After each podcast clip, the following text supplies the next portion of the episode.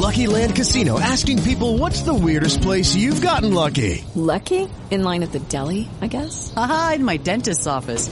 More than once, actually. Do I have to say? Yes, you do. In the car before my kids' PTA meeting. Really? Yes. Excuse me, what's the weirdest place you've gotten lucky? I never win and tell. Well, there you have it. You can get lucky anywhere playing at LuckyLandSlots.com. Play for free right now. Are you feeling lucky? No purchase necessary. Void where prohibited by law. 18 plus. Terms and conditions apply. See website for details.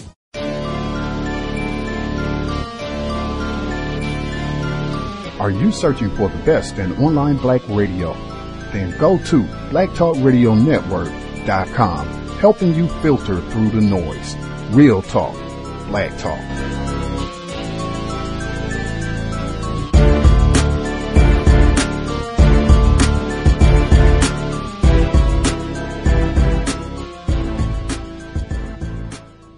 The internet is full of half truths and all out lies. We've all seen them, and many people on social media complaining about it. Here's your chance to show and prove. WorldAfropedia.com is a black owned and operated encyclopedia. There are several thousand articles, but we need help. We can't uncover all the truth ourselves. So please join us and become a writer, editor, or blogger for WorldAfropedia.com today. Every little bit counts. We owe it to the future generations to put the truth out there. Visit worldafropedia.com, the African centered encyclopedia, a global database of African knowledge for the purpose of bringing about global African wisdom and understanding.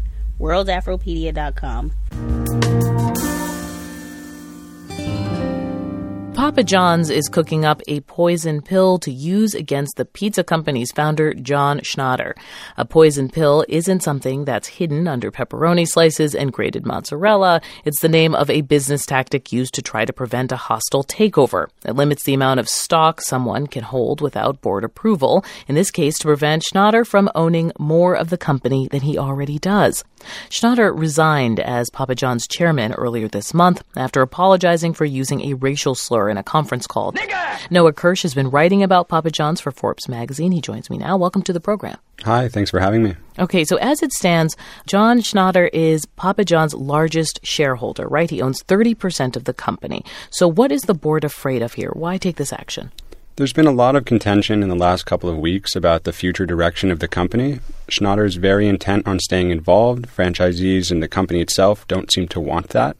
And what the board is trying to do in this case is limit the potential that Schnatter can acquire majority control. And we mentioned uh, his apology for using a racial slur in a conference call. Is that the only thing that they believe he's done that's damaged the brand? That was a story that we published roughly two weeks ago, revealing that back in May, Schnatter made offensive comments during a media training exercise. But we published a follow up story last week that details a very long standing pattern of inappropriate conduct at that company involving Schnatter and other executives. Right. You interviewed 37 current and former Papa John's employees, and you describe essentially a bro culture. What did that look like? It looked like an environment that was extremely unpleasant to work in if you were not a member of the inner circle, and certainly if you weren't a white male, quite frankly. For many employees, it meant enduring inappropriate comments during meetings and company offsites. Uh, I heard from one former female employee who said that John Schnatter asked the size of her bra and whether she slept with her previous boss. I've heard from more current employees who said that one senior leader of the company made remarks about pornography with a junior female employee, and that the top executives of that company knew that that stuff was going on. What has Schnatter had to say about these claims? Schnatter denies most of the claims in our story related to inappropriate conduct. So there's clearly a disconnect between what he perceives to be reality and what many people who have worked there see as the truth. Okay, so he denies these allegations, and yet the CEO of Papa John's, Steve Ritchie, right now, he did respond to your reporting saying that um, the company was taking some steps to confront these problems. Do you think he can adequately address the work culture there? It's not really for me to say whether he can address it. What I can tell you is that Ritchie sent a note to employees last Thursday after the publication of our story saying that he was, quote, personally offended by Schnatter's actions as depicted in our story. But it's important to note that Ritchie's letter to employees didn't actually address many of the allegations about himself and the fact that he allegedly directly enabled the culture that's been happening there. John Schnatter did step away from control of Papa John's before, right? And within three years, he was back in charge. So, can he get around the board's decision on Sunday to limit his stake in the company? I mean, could he still end up essentially pulling the strings there? It's difficult to say, and frankly, I think we're gearing up for a long term battle, possibly a legal battle, over Schnatter's future with the company. What I can tell you is that virtually every source I spoke with thinks that by virtue of the leadership structure that's currently in place and their seeming loyalty to Schnatter, you're likely to see retained influence on his behalf. Is there a Papa John's without essentially Papa John? That's essentially what the company is trying to figure out right now. It's certainly what it's trying to achieve by removing Schnatter from its advertising materials and, and trying to get him off of the board. In the meantime, what does it mean for all the franchisees? It's really important to note that there are tens of thousands of people who work at this company who are being directly impacted by the actions of just a couple of folks at the top. And remember, when sales drop and the stock plummets, John Schnatter is still worth more than half a billion dollars. But for the average person who works in a franchise, their livelihood is directly tied to the business. Noah Kirsch, he's been leading Forbes coverage of the leadership shakeup at Papa John's. Thank you for speaking with All Things Considered. Thanks so much for having me. We've also reached out to Papa John's for comment, but have not yet received a response. Two years ago, the city of Birmingham, Alabama voted to raise its minimum wage to $10.10. But before the hike could take effect, the state legislature passed its own law barring municipalities from setting their own minimum wage. This week, a federal appeals court handed Birmingham's workers a big win. They're the first to score victory over a state in the fight over minimum wage laws. NPR's Yuki Noguchi reports. A kind of cat and mouse game has been raging between cities and states for the last few years. It goes something like this. Cities or counties with higher costs of living vote to raise their minimum wage above the federal minimum of $7.25 an hour. Then state legislatures fight back by setting statewide caps.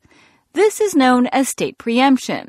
So far, 25 states bar local governments from setting a separate minimum wage. When this happened to Birmingham, worker advocates in the city became the first in the country to sue the state. They argued that Alabama's majority white legislature discriminated against the majority black city. This week, the 11th Circuit Court of Appeals agreed, reversing a judge's earlier decision to dismiss the workers' suit. The voices of low wage workers in Birmingham were heard. Scott Douglas is executive director of Greater Birmingham Ministries, which sued the state along with the NAACP and a group of fast food workers.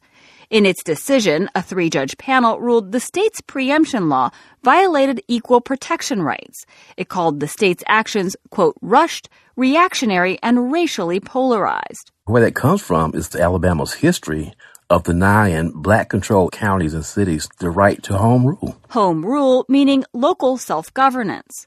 This doesn't mean the city's wage hike now takes effect. It just means the Birmingham workers can argue their case in court. But how the courts ultimately rule will have major implications for workers in other cities locked in similar battles with their home states. Laura Huizar is a staff attorney for the National Employment Law Project, a worker advocacy group. I think the decision opened the courthouse doors in a new way for Birmingham and potentially other cities that are considering this type of action. Huizar says state preemption is very controversial, and not just because of how it could affect minimum wage. States are also using similar laws to bar cities from other kinds of legislation, from gun regulations to anti discrimination laws to bans on plastic bags. More and more local leaders and local communities are realizing that they have to stand up and defend their local rights, or all of these state preemption bills are going to erode their ability to practice and exercise local democracy. The crux of this court battle is political. It's a fight over whose law should prevail. Separately, there is also a debate about the economic impact of raising the minimum wage and who benefits. Those in favor say it puts more money in people's pockets, which benefits both families and businesses. But Michael Strain says it's not that simple. Strain is a scholar at the American Enterprise Institute. He argues a city risks driving employers out into surrounding suburbs by making it more expensive to run their businesses. So you have the kind of classic trade off where there are reductions in employment among minimum wage workers, but uh, minimum wage workers who get jobs and keep jobs end up bringing in more money. Meanwhile, the group of Birmingham fast food workers who brought the case must wait for the next stage of the legal fight. Yuki Noguchi, NPR News, Washington. Context of white supremacy. Gus T. Renegade in for another broadcast, hopefully to share constructive information on the system of white supremacy. Today's date, Thursday, August 2nd, 2018. So I have been told. This is our weekly caucus neutralizing workplace racism. Uh, if you have, pro- well, consistently the way that I stated, uh, if you have figured out these are strategies, things specifically that can be done to help solve problems. If you're on your job, you're a non white person, you don't have any issues. You never get accused of stealing paper clips. You never get uh, accused of being too quiet on the job, asking too many questions, taking too long of a lunch break. None of those problems. You get all of your bonuses, all of your promotions on time. Great office. If you need to leave, never have any problems. If you are in that position, please give us a ring. The number 641 715 3640 the code 564943 pound. Press star 6 1 if you would like to participate, especially if you have figured out, hey, this is what to do. Whites, they never harass, bother me, put their hands on me in any sort of groping or unwanted touching. I don't have to deal with any of that. Please let us know so we can replicate what you have done certainly if you're having any sort of issues uh, on the job and you would appreciate counter racist suggestions on how you might proceed in dealing with your situation, certainly give us a ring 641 715 3640. The code 564943 pound. Press star 6 1 if you would like to participate. If you do not want to dial in or if you're not able to ring on your phone, you can uh, email your commentary and I can read if you either have a question or if you just have commentary that you want to share uh, based on what's been discussed on the broadcast. You can email untiljustice at gmail.com. Untiljustice at gmail.com.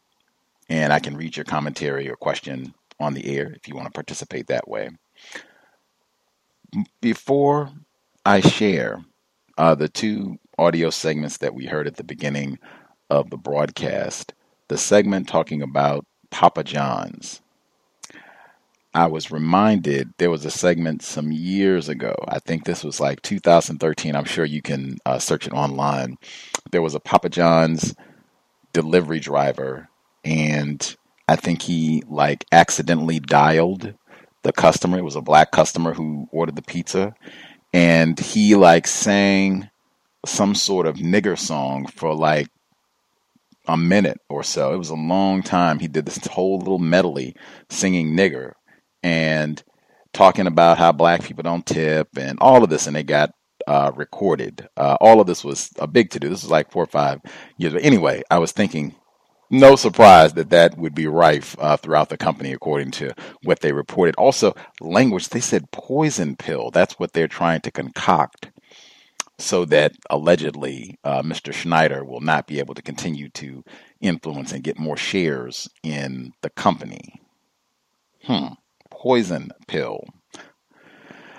The lang- the metaphors, and I, I paid attention. You had another metaphor that came up in the following clip about the minimum wage in Alabama, there they didn't call it an act of racism. They didn't call it an act of economic terrorism. What the white legislators were doing to depress wages for this predominantly black area, they called it racially polarized. Whatever that means. Mr. Fuller talked about that some years ago. He said even even when they will have an outcome where they might say, yeah, something incorrect has happened. There has been some subversive activity. They will not say it was racist. Uh, maybe a little discrimination happened, but they will not, and they certainly will not identify and say, oh, yeah, this legislator here and him and him, these are all racists and they should be booted out. That never, never, never. And where's the compensation? If they were racially pro, uh, polarized, i.e., practicing white economic terrorism, shouldn't there be some compensation? That's what they've done for previous victims of terrorism. How about some compensation uh, for the years of uh, terrorism that these black people in Alabama experienced? We have listeners down in Alabama. This is why I say uh, checking the news is important. Uh, I was curious if any of our listeners, if you are listening live in the Alabama area, if you had any thoughts. Uh, this had been discussed in your part of town, uh, part of the state. if you have any thoughts, that would be grand.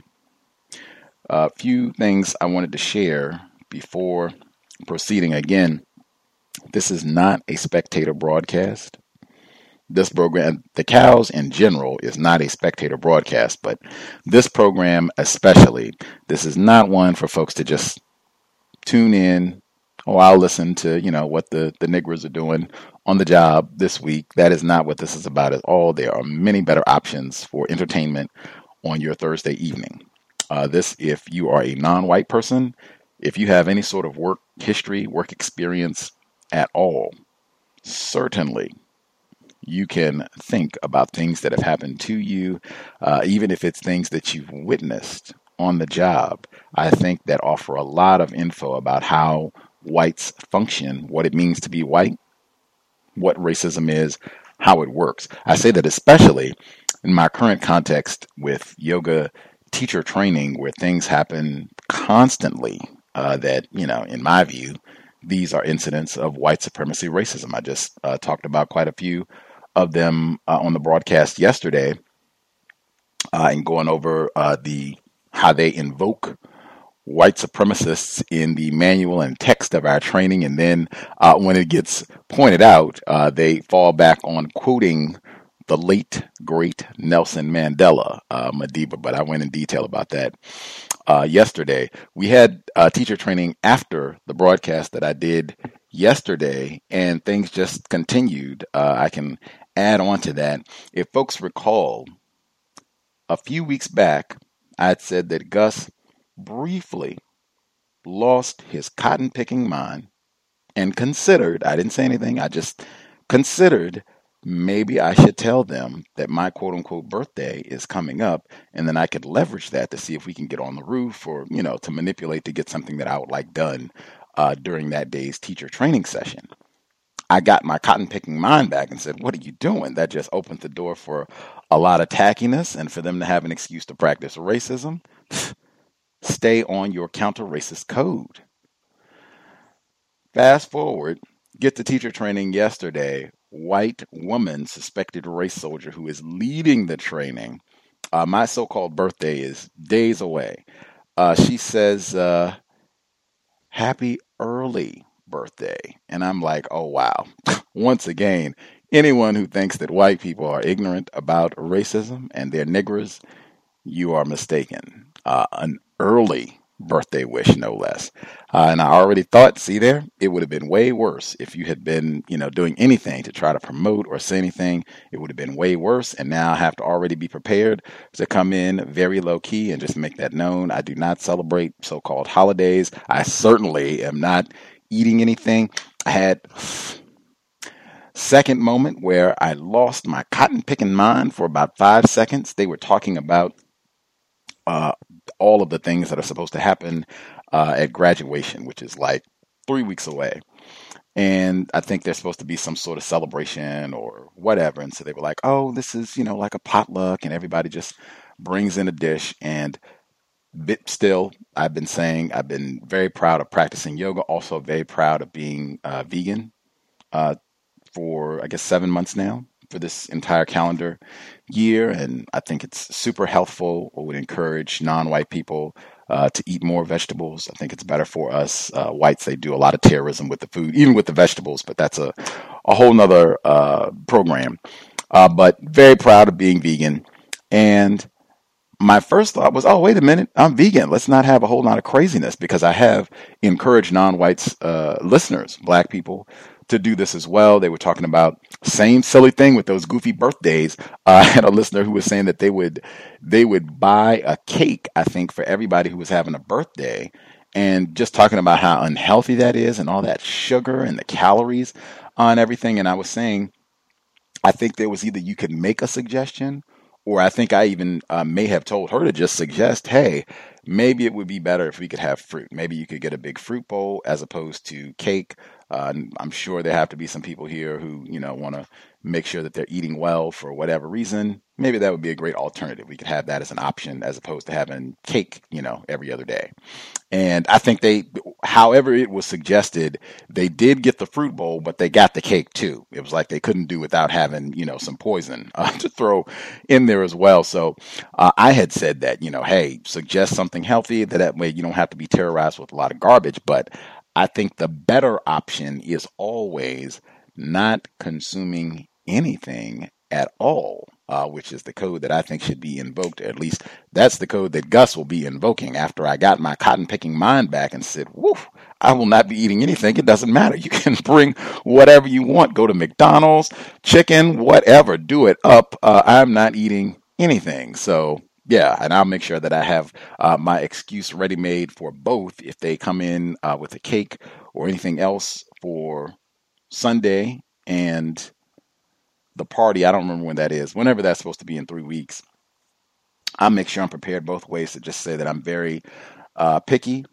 uh, with my diet. Uh, I'm aggressively uh, vegan, and I just don't have a lot of faith uh, in other folks and what they cook. So I just don't eat uh, products that are made by other people and just make that known. If they even bring it up in advance, like if they do a list or what have you, then I can just announce it in advance. So that way it's not, you know, any sort of shock or surprise or anything of that nature. Like, you know, I'll just make sure I eat beforehand. I'll have a beverage. Maybe somebody can bring a bottle of water, and I don't even know if I'd want that. Like, like just I think it's best. It makes counter racist sense. I think it's logical no consuming of like I just said, the dude that worked for Papa John's, forget the or don't forget the CEO using calling black people niggers in the meeting. Don't forget that. But the driver, he was going to deliver the pizza to a black person and on the route there, nigger the whole time. I played it on the program. I used it as a sound clip because literally he sung nigger for about a good minute, 90 seconds or so. That's the sort of thing that should be thought about. These are the people that are getting an opportunity to put food in your mouth. Uh, Gus, all of us need to be reminded to make sure that that is ironclad every time. I don't care what it is. I'm good. I ate beforehand. I have peanut allergies. I'm vegan, upset stomach, whatever it is. But you try them on. Have all your excuses ready made. I got to meet with my parents for a meal afterwards. Thanks, I'm good. However, it needs to, you know, be phrased. End point. Let's really work to minimize the opportunities for whites to put food in our mouth. With that, uh, I did have one more. I'll, I'll share one more. The uh, surveillance aspect, I've talked about that before, uh, where you just got to recognize that many of the listeners have written in and talked about this before. If you are a non white person, especially if you are a black person, system of white supremacy, you are being watched everywhere, especially on the job. Uh, just understanding that and being prepared for that so you're not surprised, so that your behavior already reflects that thought, speech, action, regardless whether a white person directly is uh, present or not. You are functioning as though I'm at I am on the plantation. I'm going to make sure that I'm behaving as though I am being watched on the plantation while I'm on the job.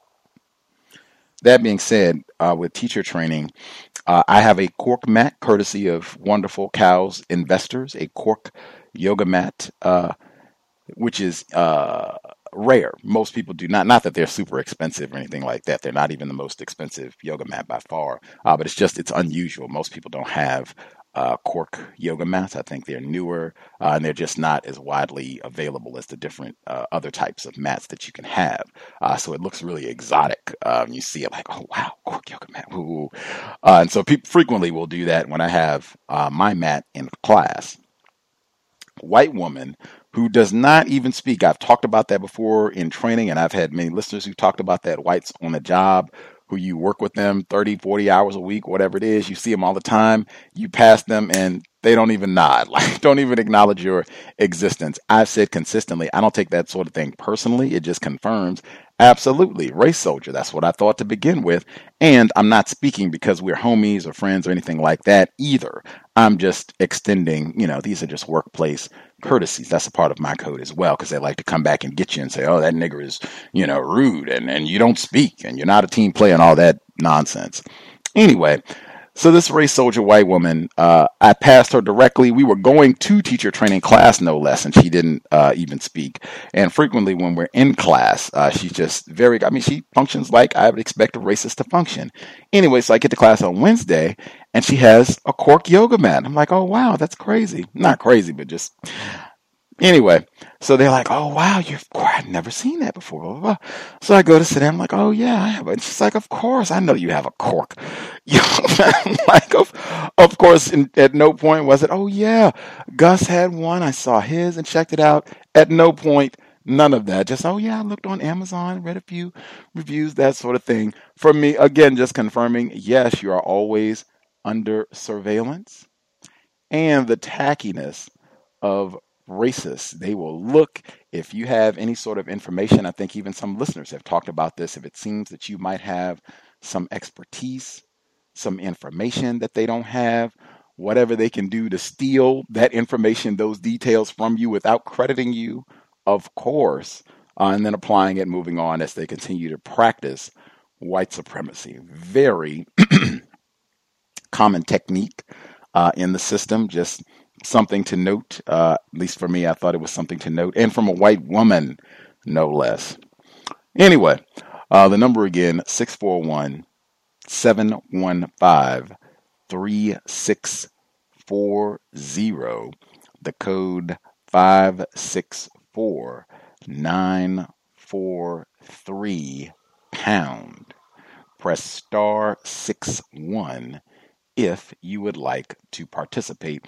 Again, uh, if we have any listeners, any of our listeners that are in the Alabama area, if you heard about the case with uh, the minimum wage, uh, what the, what was happening there with the white legislators depressing wages uh, in predominantly black areas, if you have any thoughts about the decision from this week, that would be grand uh, to hear directly from, or if you've heard what people have been saying in your area about this particular event that would be grand as well. Get to the phone lines, folks who dialed in. If you have a hand up, line should be open. Feel free to proceed.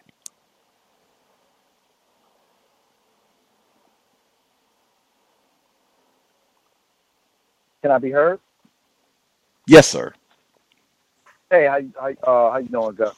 Right Um, poorly. this um this workplace uh, terrorism is in. Um, oh, I'm, I'm calling from New Jersey. This isn't about me, but this was a friend of mine. Um, uh, victim, victim, uh, fellow victim. Also, to add, he's also in a tragic arrangement.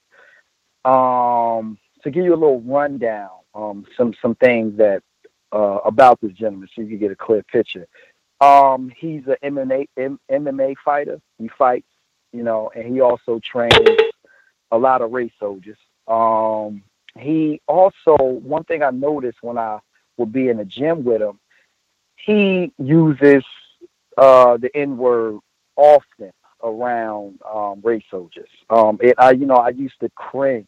Uh, you know, and they also make racial jokes amongst each other. All right, so that gives you kind of like an idea of how he, he isn't real codified around them. And um, so on this particular job that he's on, you know, he is being terrorized by uh, race soldier supervisor. Um, he also told me that you know this particular supervisor is biased. Um, he noticed um, the treatment that he receives from this race soldier in, com- in comparison for, for other whites on the job is totally different. He drives trucks. So, you know, overtime is um, if you need overtime is um, allocated or, you know, routes are given out. So, you know, it depends if you get a good route, a bad route is all in this particular race soldier's um, hands. Uh, the race soldier would often come up to him, you know, two two um, inappropriate jokes. Uh, he basically said to him, "Hey, you know, I got some uh, fried chicken and grape soda. Do you want any?" He said, "You know," he said, "No, you know, I'm good." Oh, I thought you brothers like fried chicken. Uh, joke, joke. Uh, Martin Luther King holiday. This particular race soldier says, "Hey, it's your brother's birthday." Another joke. Now, um, I asked my, uh, you know, because I know how he behaves when he's training with M- with the MMA uh, fighters who are white and one and when we're in mixed company, he makes uh, stereotypical stereotypical jokes around them. So I'm like, you know, did you go into this particular work environment joking like that? I'm gonna assume he did. He didn't deny it. So you know, but however, this race soldier has been harassing him. So he took it upon himself to go higher up and go to his immediate supervisor. He complained. He hasn't heard anything from the the super the the, the higher up. But what the higher up did was instead of contacting him, he contacted the race soldier that he complained about, giving that race soldier a heads up that you know particular employee is making complaints about him. He also contacted HR. He he basically uh, let them know like you know there's some racial discrimination going on. Um, so now he's going to get a lawyer and basically um, file a lawsuit for discrimination. Um, I really don't know how this is going to work out. You know, I don't think the lawyer um, notified the company as of yet, but HR and the supervisors, supervisor, the higher up, they haven't contacted him. So he's right now he's in a hostile environment where when he gets his paperwork, he went out his way to send other employees in there to get his paperwork. The particular race soldier noticed that he wasn't coming in, so now he's demanding that he come into the office and get his paperwork. Um, so if anybody have any suggestions or, or, or critiques, that's about all I know about the situation. But me and this particular gentleman talked about we talk about we talked about racism and again, he's in a tragic arrangement. Um, he, he says he's not confused, but from some of his behaviors in the past, I would say I'm I'm I'm less confused than he is. So I don't really know if this is going to have a positive outcome. He says he's going to file a lawsuit, but to spite them, he's going to stay on the job. He's not leaving. Um, that's all I got for now. That's with the information that uh, I have off the top of my head. Hmm. Uh, much obliged for that, sir. Uh, hold one.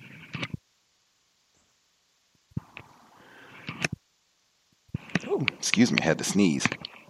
Um, this is any, I guess, any suggestions that I or any of the listeners often would mostly be what they call Monday morning quarterbacking. If he's already retained the services of an attorney, and how he's going to address this.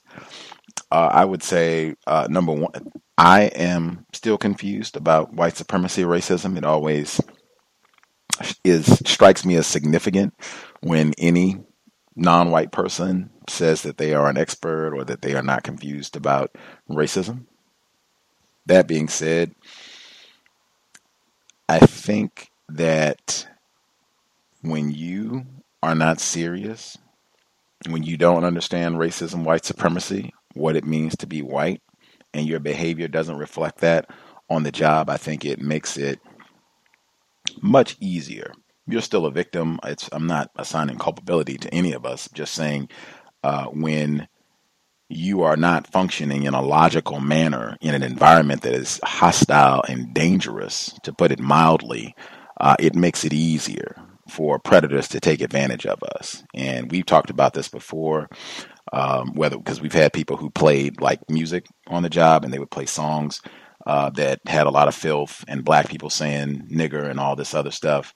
Uh, I, I think that if you are a black person and you are saying nigger on the job or are cursing or making, you know, what they might call inappropriate jokes and that sort of thing, you are really making it easier uh, for racists to engage in that same sort of behavior. And then the excuse that they'll have when they escalate, which they do, to something that's not funny, to something that's just flagrant terrorism or tacky racism, when they do this, the immediate excuse is going to be, oh man, we always joke around. We've been messing around. You know, you come in and you joke about this, joke about that. In fact, you say nigga about 20 times a day, and they might even have a recording. You're under surveillance. They might even have a recording, you know, of you saying nigga this and nigga that. Like, what are you talking about? I thought, you know, we were, hey, bro, we were cool. You're my brother, man. I don't even think about you as a as a black person. And they'll have it. They'll have it easy. Uh, that you know, oh, well, this is just the type of in, uh, work environment that we had. And then they they might even say, well, oh, okay,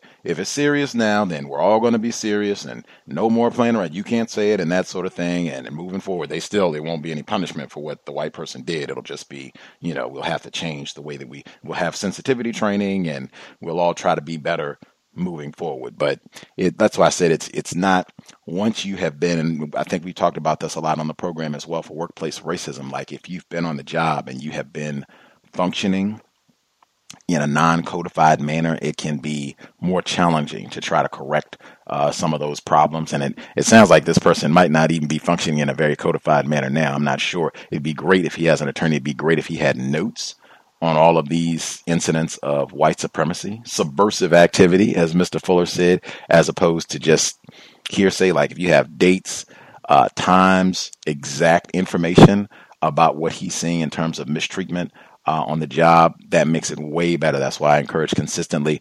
documentation, document, document, document, and then you can see how that contradicts their policy and procedure. I think that can put you in a better position uh, when you are you know, talking if you're going to go that route of talking to attorney. Uh, the only other thing I would say is uh, in those situations, if a white person does make some sort of racist comment to you, I think some of the better ways of managing that sort of situation to say nothing, not a word. Look them in the eye. Eye contact is huge. Emmy would again invoked uh, body language, neutral face, where you're not, you know, frowning and gritting your teeth.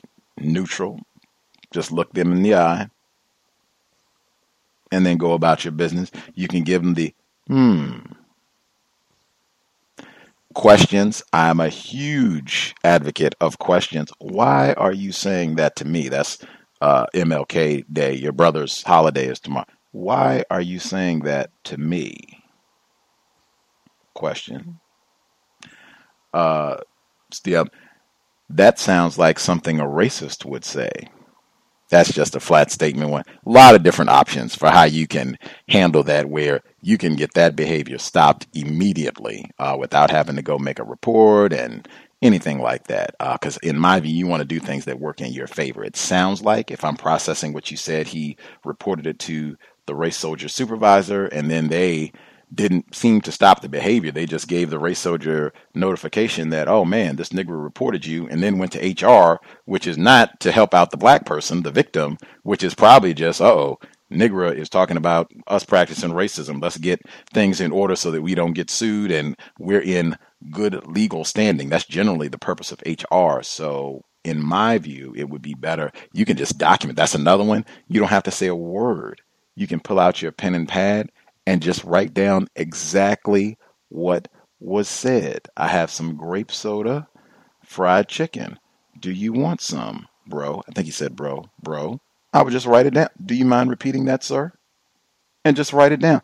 I guarantee, or I won't guarantee, but I'm very confident that any of those strategies will accomplish the same thing. The behavior will be stopped, and you can just go about, you know, next incident of racism that's going to happen. I'll be prepped for that one as opposed to going to the supervisor, and then you just get a Voltron effect where now they're all just working against you, is what it sounds like.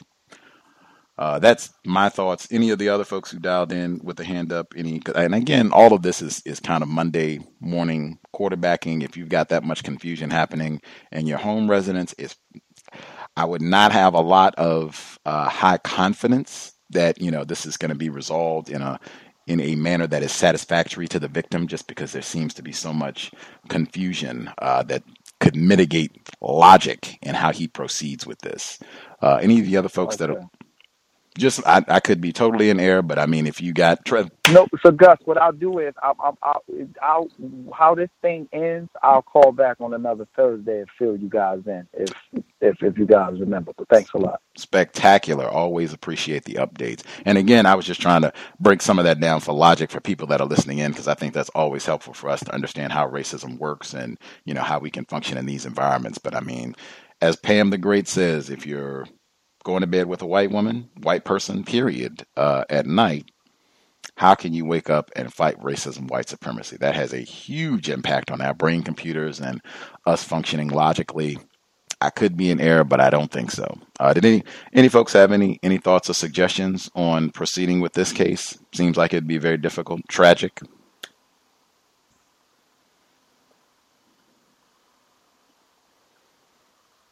No thoughts.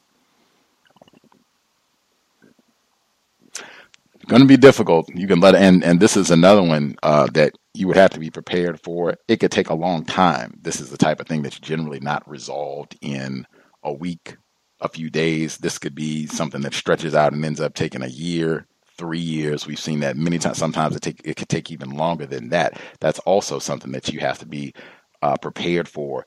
Am I willing to invest the next three years in taking notes and whatever meetings I have to have? If that means talking to an attorney, whatever that means, and being codified, dedicating time and energy for that amount of time to see this through to a resolution. Mr. Williams talks about that well, as well. Extremely uh, important and very, very realistic about the timetable for how this is all going to be wrapped up. Uh, other folks who dialed in, if you have a hand up, May I uh, be heard? Yes, ma'am. Uh, this is uh, Red in Nevada. Yes. Um. Thank you for allowing me to share. Uh, uh, the only thing I, I guess I wanted to comment right now on um is the uh the the guy from I think he said New Jersey, his friend situation. Um.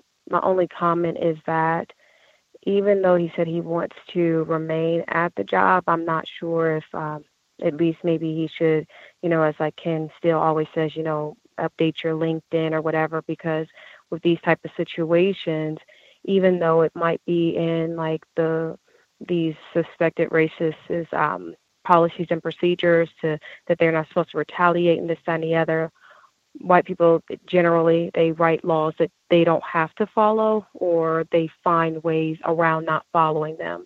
So um, i don't it, doesn't seem like logical even from like a business standpoint if some if your employee is going to sue you to still keep them um, to still keep paying them uh, you know uh, as their regular wage so um, maybe just him thinking about even start looking at some other um, some other place to to possibly to possibly work, even if this works out in his favor, especially if it doesn't. Um, and I'll I'll meet my line and I'll share my situation later. Thank you. Much obliged, Red in Nevada. I was thinking that as well when he said he was staying there to spite the white person. And I think many of us, Gus T. included, have used a similar line of thinking. I'm not saying logic because I don't think that's a logical way of thinking, even when I've done it, uh, to spite someone. And that's, in my view, again, that's emotion. I think that's making decisions based off of our emotion. We're angry about a situation, justifiably so, upset about being mistreated. However, you still want to be logical in how you go about resolving, responding to that terrorism. And I don't know that just saying I'm going to continue to be employed by these particular race soldiers in a toxic, terroristic environment, I don't know that that is quote unquote spiting them. In fact, that might be one. What exactly do you mean by spiting them?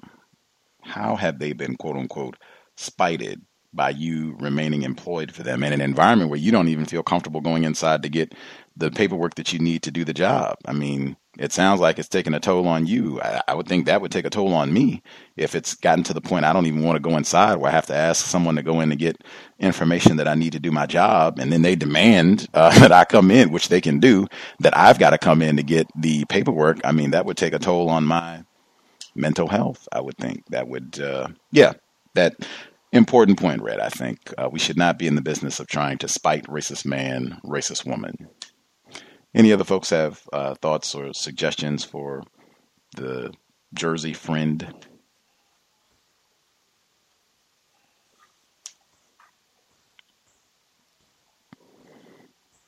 Check there.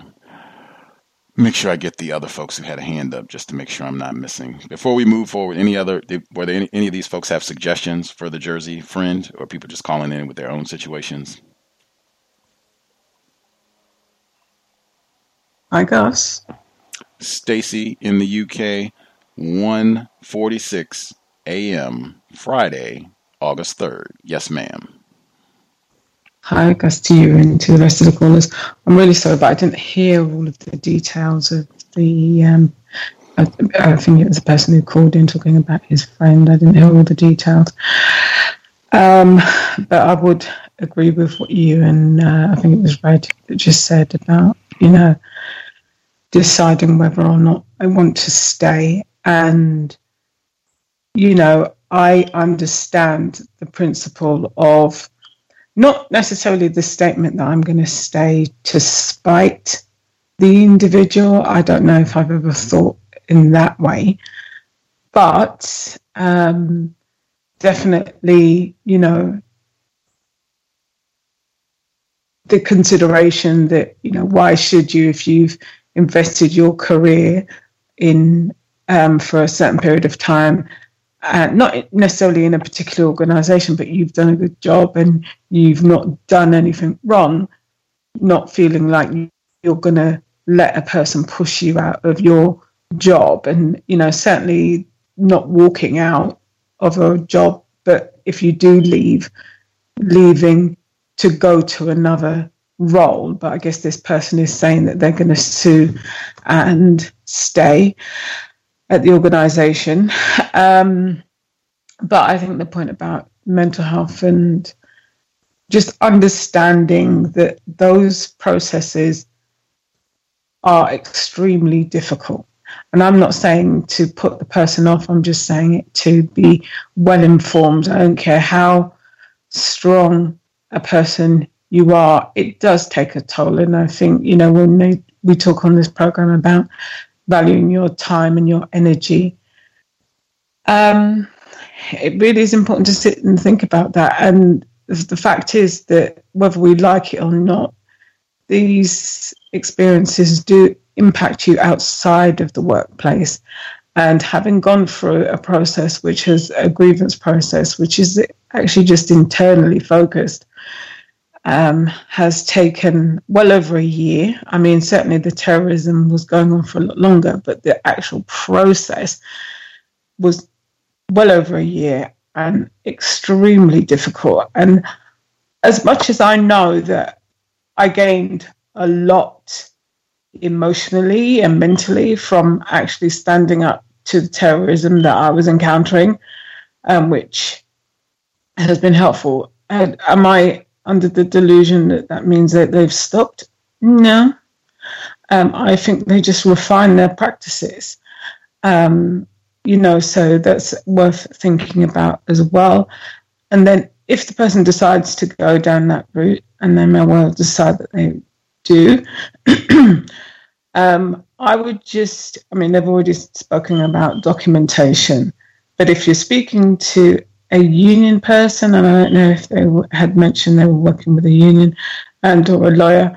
My advice would be: do not act on anything, I don't care who it comes from, particularly a union or a legal representative. If they're going to give you advice, make sure they give you that advice in writing. If they don't, if they advise you on something and they're not prepared to put that in writing, I would give that lots of consideration um, and don't be forced to act on anything in, in under anybody else's speed. I mean, obviously, when you're going through those processes, there are time limits to certain actions, but you know, you make the decision and you give yourself the time to process the information. Do not let anybody force you to make decisions, even within a process, because not all advice is good advice, and you don't know when people are giving you advice because they're corrupt, basically. So, you know, I would really take charge of any process that you're under. Don't let people who is, uh, who've got so-called titles or representing particular organisations um, dominate you in that process. You're, it's about you, your career, your job, your income, your family, your responsibilities. You drive a process. But I'll mute my line there, Gus. Much obliged, Stacy in the UK. Very logical, critical uh, bit of information. Uh, if you are going to get suggestions from an attorney, get it in writing. Can I be heard? Retired firefighter in Florida. Incidentally, the image that's on uh, social media for today's workplace racism, it's a report from Canada. Says retired firefighter has a lawsuit against the Halifax, uh, Canada Fire Department, alleging racial discrimination, aka white supremacy. I said, up, oh, retired firefighter. Another little homage. Good to hear from you, sir. Greetings, everyone. Uh, I would say uh, that uh, victim of racism is in a uh, very difficult uh, situation. Uh, what a way to get a full dose about the system of racial white supremacy. he is actually is confronted with it on just about all fronts personal. And then when he goes to the workplace uh, uh, with some help of himself, uh, he is uh, in the position that he's in. I I haven't seen uh, a, or heard of a situation where things work out well uh, for that victim of racial white supremacy, uh, as far as employment, at least on that on that particular job. Uh, I, I haven't heard about it that things work out well for that non-white person. I mean, what what is a improvement situation? it's not like the white people are going to go anywhere, and uh, the only thing that I can probably uh, uh, look at as far as what would happen is he would be spending a lot of money. Uh, a lot of the money that he actually uh, was supposed to be earning uh, in that on that uh, job uh, to to pay a lawyer, which probably would be a white lawyer at that. You know, so uh, I don't know. it's it's it's uh, you're you're asking for what possible suggestions, right? Right. That was what the friend who dialed in. Just any, if there are any suggestions, and I think I said myself, yeah. I'm not uh, sure if there are many that can be offered. I mean, other than other than you know, uh, if, if I mean, if it depends on what their uh, uh his relationship or if, if it was me in that caller's place on what kind of relationship I have with that person, on whether or not I would speak about, you know, racism, white supremacy uh, to him uh, in a direct tone off the job. Uh, you know, uh, as far as that concerned, you know, it depends on, like I said, on how, you know, well we uh, uh, been in contact with one another over, over years or whatnot, that sort of thing. Do we do we uh, uh, interact uh, when we're not on a job? And uh, basically, I would ask permission to speak with him on the subject. Uh, you know that sort of thing, and then you know possibly some things can be said in that light. but he certainly, with his participation, has really gotten himself in a you know uh, I would say it, it's it actually it's it's typical. It's typical of of uh, of a situation of a non-white black person uh, gets themselves in. I've mentioned it before on the program, playing around with white people, playing with playing with racism at that, playing with racism, white supremacy with white people, and it's not a joke at all. The joke is going to be on that victim. Uh, eventually, in time, it's going to be on that victim. Uh, it's not a question of if; it's just a question of when it's going to take place with that victim. And uh, he basically, uh, uh, you know, basically uh, uh, got that particular uh, example. You know, yesterday it's, it's testicles on, on your forehead. Today, you know, it's some sort of constant insults directly to him, to whereas he's wondering where that's coming from. You know, and so uh, that's the only thing I can think is that you know it depends on the relationship. But uh, I, I would I would say as far as with him, he is a victim of racist white supremacy, regardless of some of the choices. You know, I mean, heck, some of us have made made some uh, choices of that nature also, and you know, all of us have made mistakes. But uh, I basically will move on to another profession, uh, as I've heard. Uh, to say I'm going to stay in there anyway and that, that's based on emotions.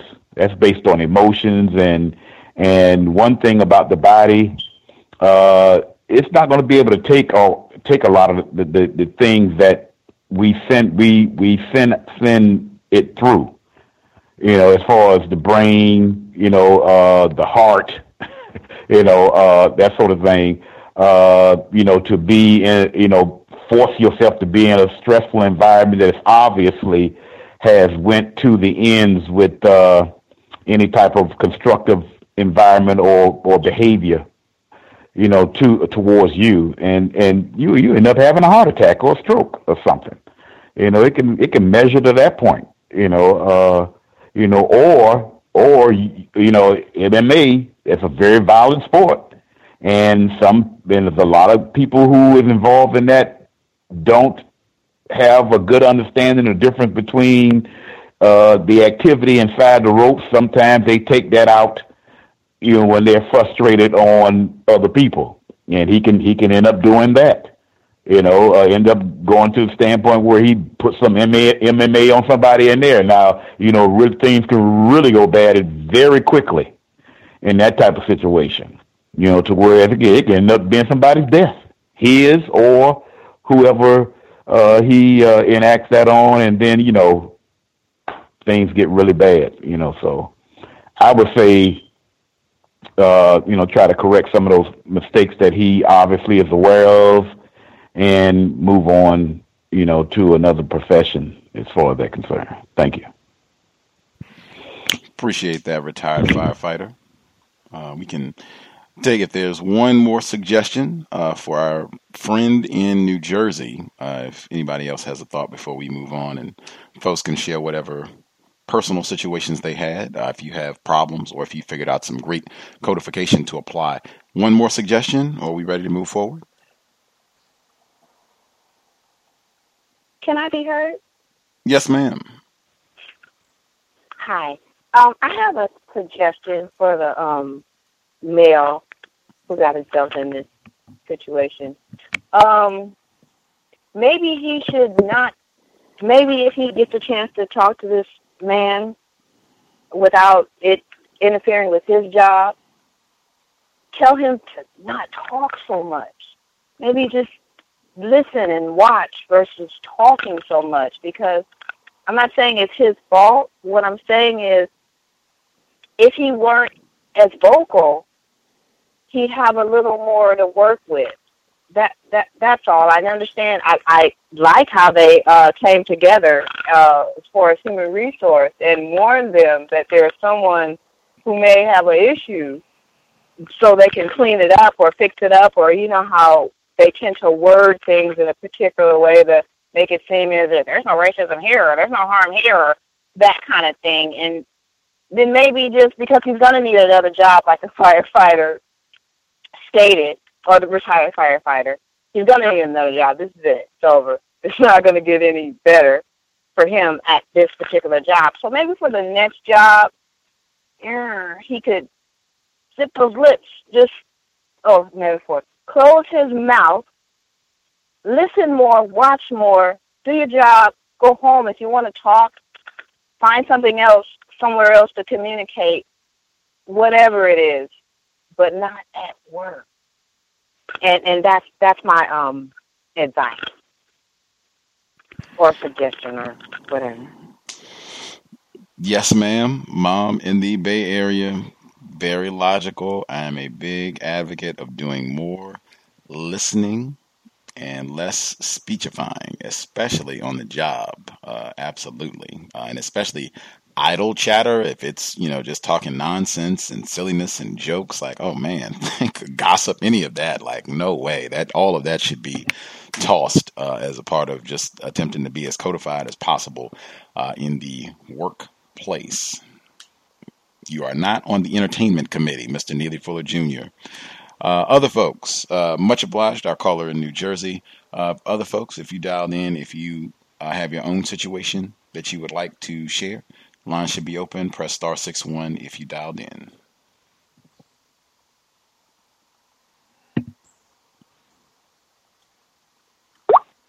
You'll be heard. What? Oh, go ahead. You go. I'll push mute. Uh, well, I'll yield the floor to the lady if she wants to go first. Oh, thank you, because I have to be at work at six thirty, and I'm in the work parking lot. So I wanted to share my um, workplace racism, please. Yes, ma'am. Let's hear it. Thank you for yielding the floor, Rob. Okay, okay, super. Um, I'll do. I'll. I'll. I have a dear friend, very dear to me. They work in Oakland, California, for the city. Um, he's taking on all these murders uh, his job has turned from just being maybe a youth advisor or working um, to help at-risk youth through his job through the city to every single murder you need to be on the spot. On it, it, it, it's it's sad because he's he's witnessing a lot of black death, and what they're having him do is go around the different hotspots in Oakland, particularly East Oakland, because his division is East Oakland versus the other, what's it, North and West Oakland. So he's in the East Oakland where they're very adamant about killing. So he's going around passing out different literature.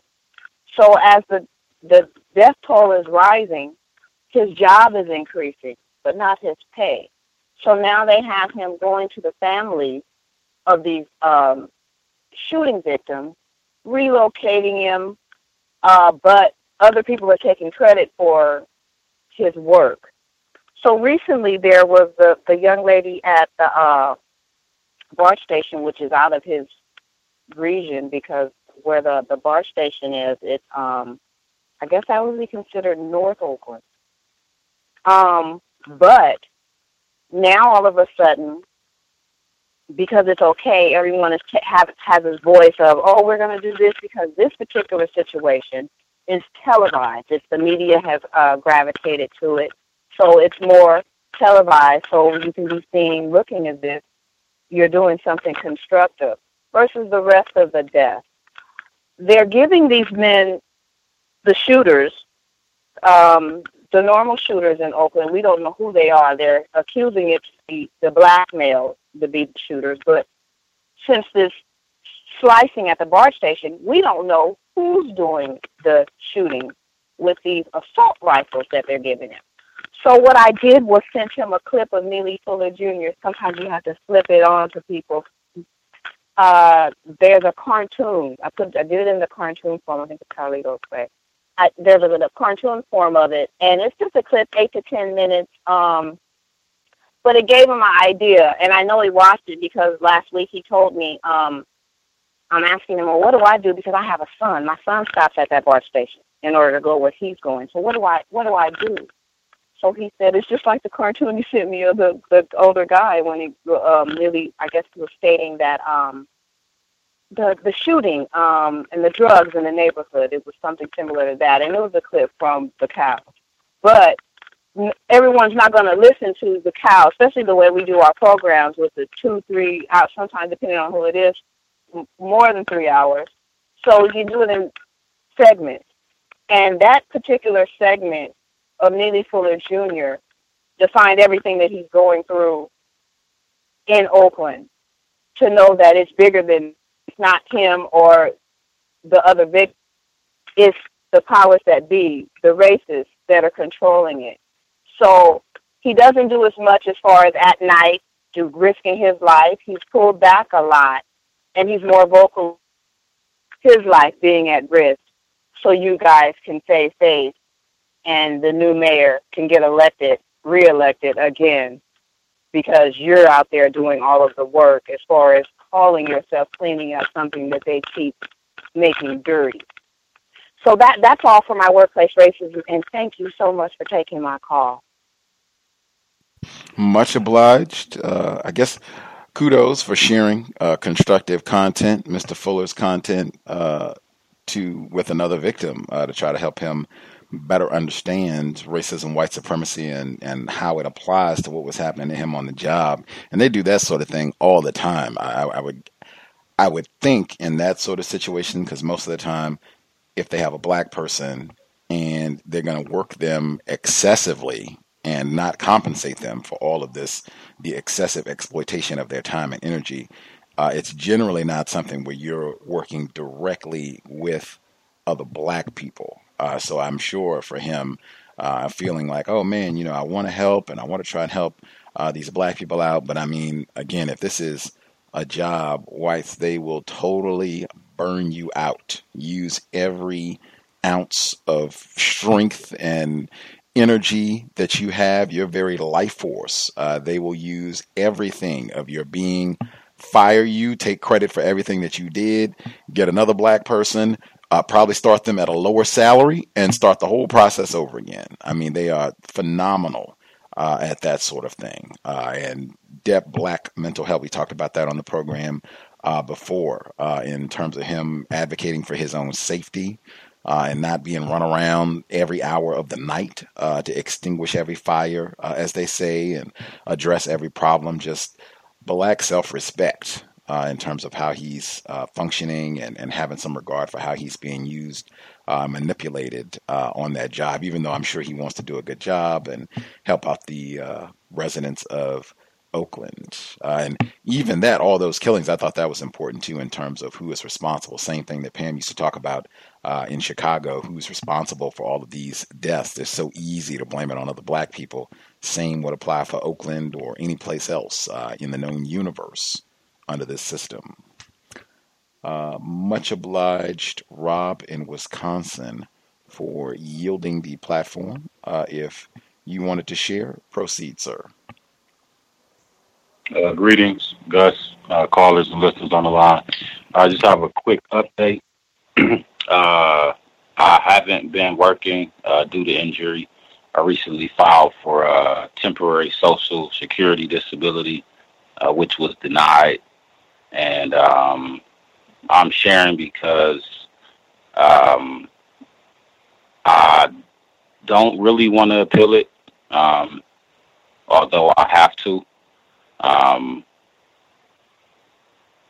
to actually uh, be classified as disabled um, at such a young age is um, tough to face right now.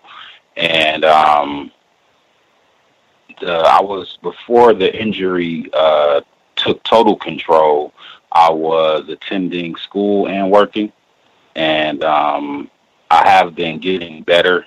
Um, and an opportunity presented itself to um, work for the same company that uh, I was released from uh, before the injury. Um, and although I'm not uh, ready uh, to work, um, I'm being forced to. Um, and um, I'm really just uh, sharing to put it in the atmosphere um, because I don't know um, moving forward, like what the quality of my life will be um, as I uh, move toward this decision. And um, I am leaning toward taking uh, the fall semester off to uh, secure the job and uh, pick up my uh, studies in the spring semester. And uh, thank you for allowing me to share. Hmm. Thank you uh, for sharing. I hope you continue to heal uh, at an accelerated rate, really. Uh, but that that is a lot of black people. In fact, uh, it reminded me, Dr. Tommy Curry's been a guest on the program repeatedly. Uh, he has written about uh, black people, black males specifically, who suffer with disabilities and the additional white supremacy that they face because you are still targeted as a threatening potential rapist, criminal, Negro, even if you, you know, are disabled uh, in the system. That's just the way that whites have have structured things. He has, a, so I think even several papers. So we talked about it uh, on the program, uh, two oh one six, I believe. Uh, we talked about that specifically. Uh, anywho, but I'm sure a lot of, or I'm sure there are a number uh, of victims who can relate, just having their life in upheaval and trying to make plans when you have health problems that impact your ability to work, uh, your ability to continue uh, your studies, uh, your ability just to uh, exist, uh, and having whites uh, be in control of those decisions. Are we going to acknowledge your disability and compensate you, or are we going to say no? We don't think it's that you know significant. We're not going to compensate you to be in that position, and just not being able to to make plan all of the stress and anxiety and how that erodes uh, your mental health in addition to all the physical ailments and just being able to recover you know on a on a on your own on your body's own timetable. Uh, whites they are they are extraordinary uh, at that sort of thing regularly. I'm, I'm, certain there are a lot of black people who can uh, relate. So much obliged for sharing rob in wisconsin. Uh, if folks have commentary either on what uh, we heard from Rob in Wisconsin or our mom in the Bay Area, or if you have your own situation that you wanted to share with us, line should be open. Proceed. May I be heard? Uh, Red in Nevada, yes, ma'am. Thank you for allowing me to share. Hello, everyone. Um, first thing I wanted to comment on with um, the mom from the Bay Area's uh, commentary. Um, I thought that was a, at least a, a fantastic um, example of how white people they really don't they really do have the resources to fix a situation or at least help a situation.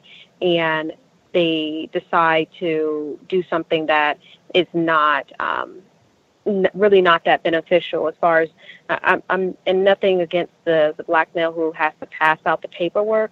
But I feel like with California you know they have sanctuary cities. I remember I was reading about that, and um, just with the whole funding and stuff like that, that the pres that um, different other white people are trying to stop the president from defunding uh, cities, and they brought up California when it comes to sanctuary cities, but they cannot do more than um, have a black male out passing out pamphlets for um, victims of white terrorism or even you know confused victims.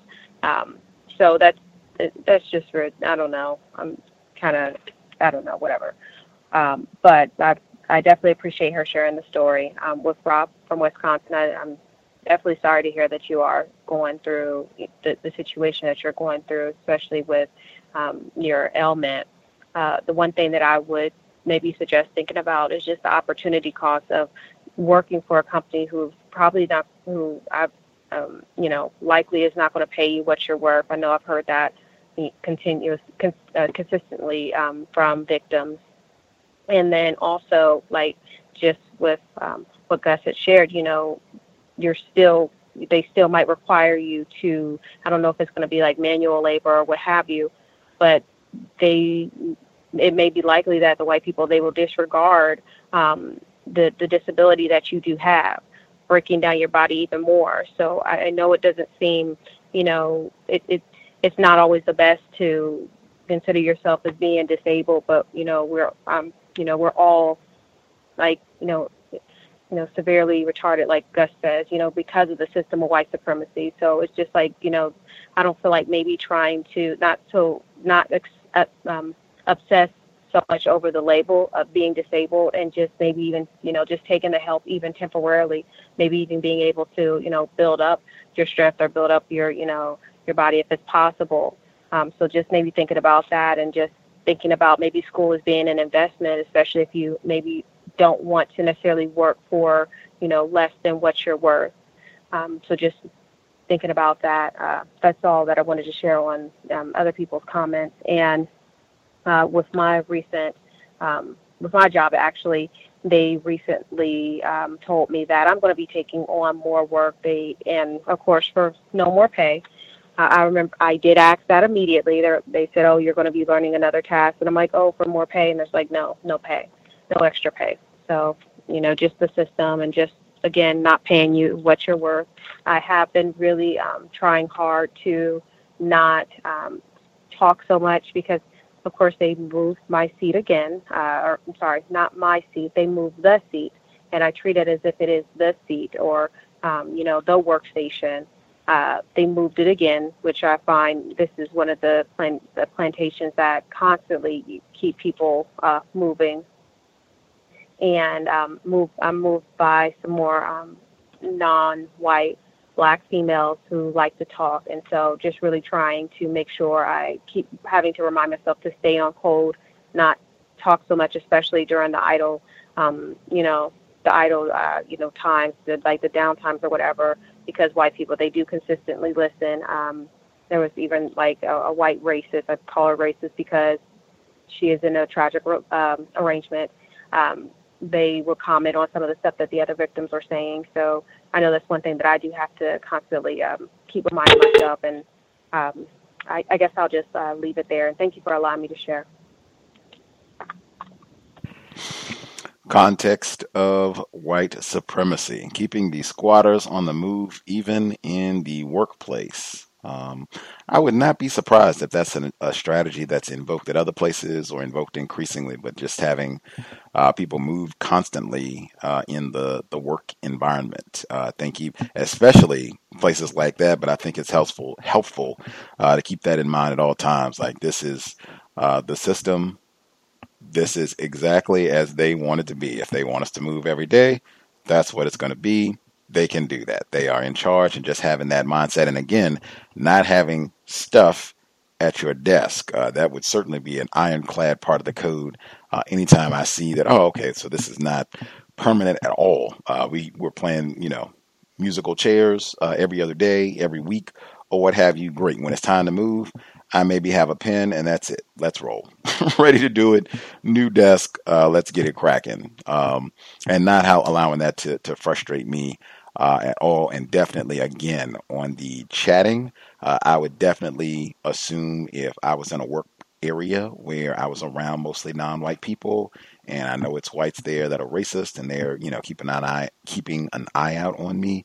I would definitely assume that they are listening in every conversation. What are we talking about? Keeping an eye on us. Are we getting too chummy? I think you had talked about that before too. I would not be, uh, I would not allow myself to forget that at any point. Uh, like I can be courteous and we can be cool with all the folks here, but not going to be acting like this is our little neck of the woods and we can do whatever we want. We are under surveillance and they will probably break us up as soon as it looks like we have gotten too chummy if we're getting along courteously over in this part of the plantation. Uh, if other folks. Uh, if you have commentary on what's been shared thus far, or if you have your own situation, uh, lines should be open. Proceed.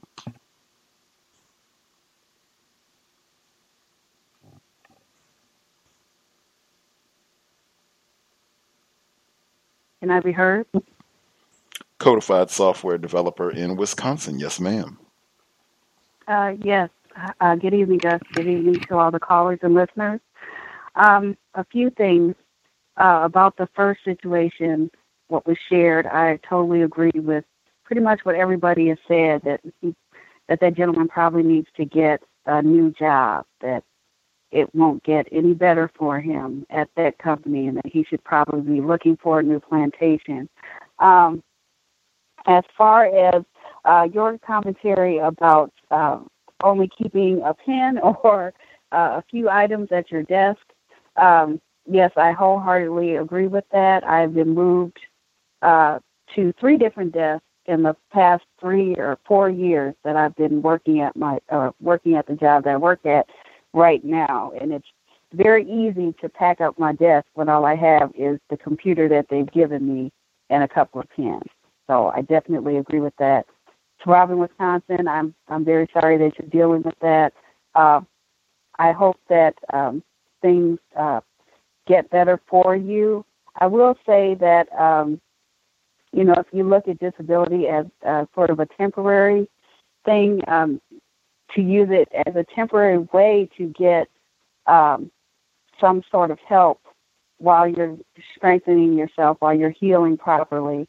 Um, I, I, would definitely um, encourage you to at least try to appeal once um, because I, I think that you would be greatly benefited if you did not have to deal with the stress on a job while you're healing from your injury.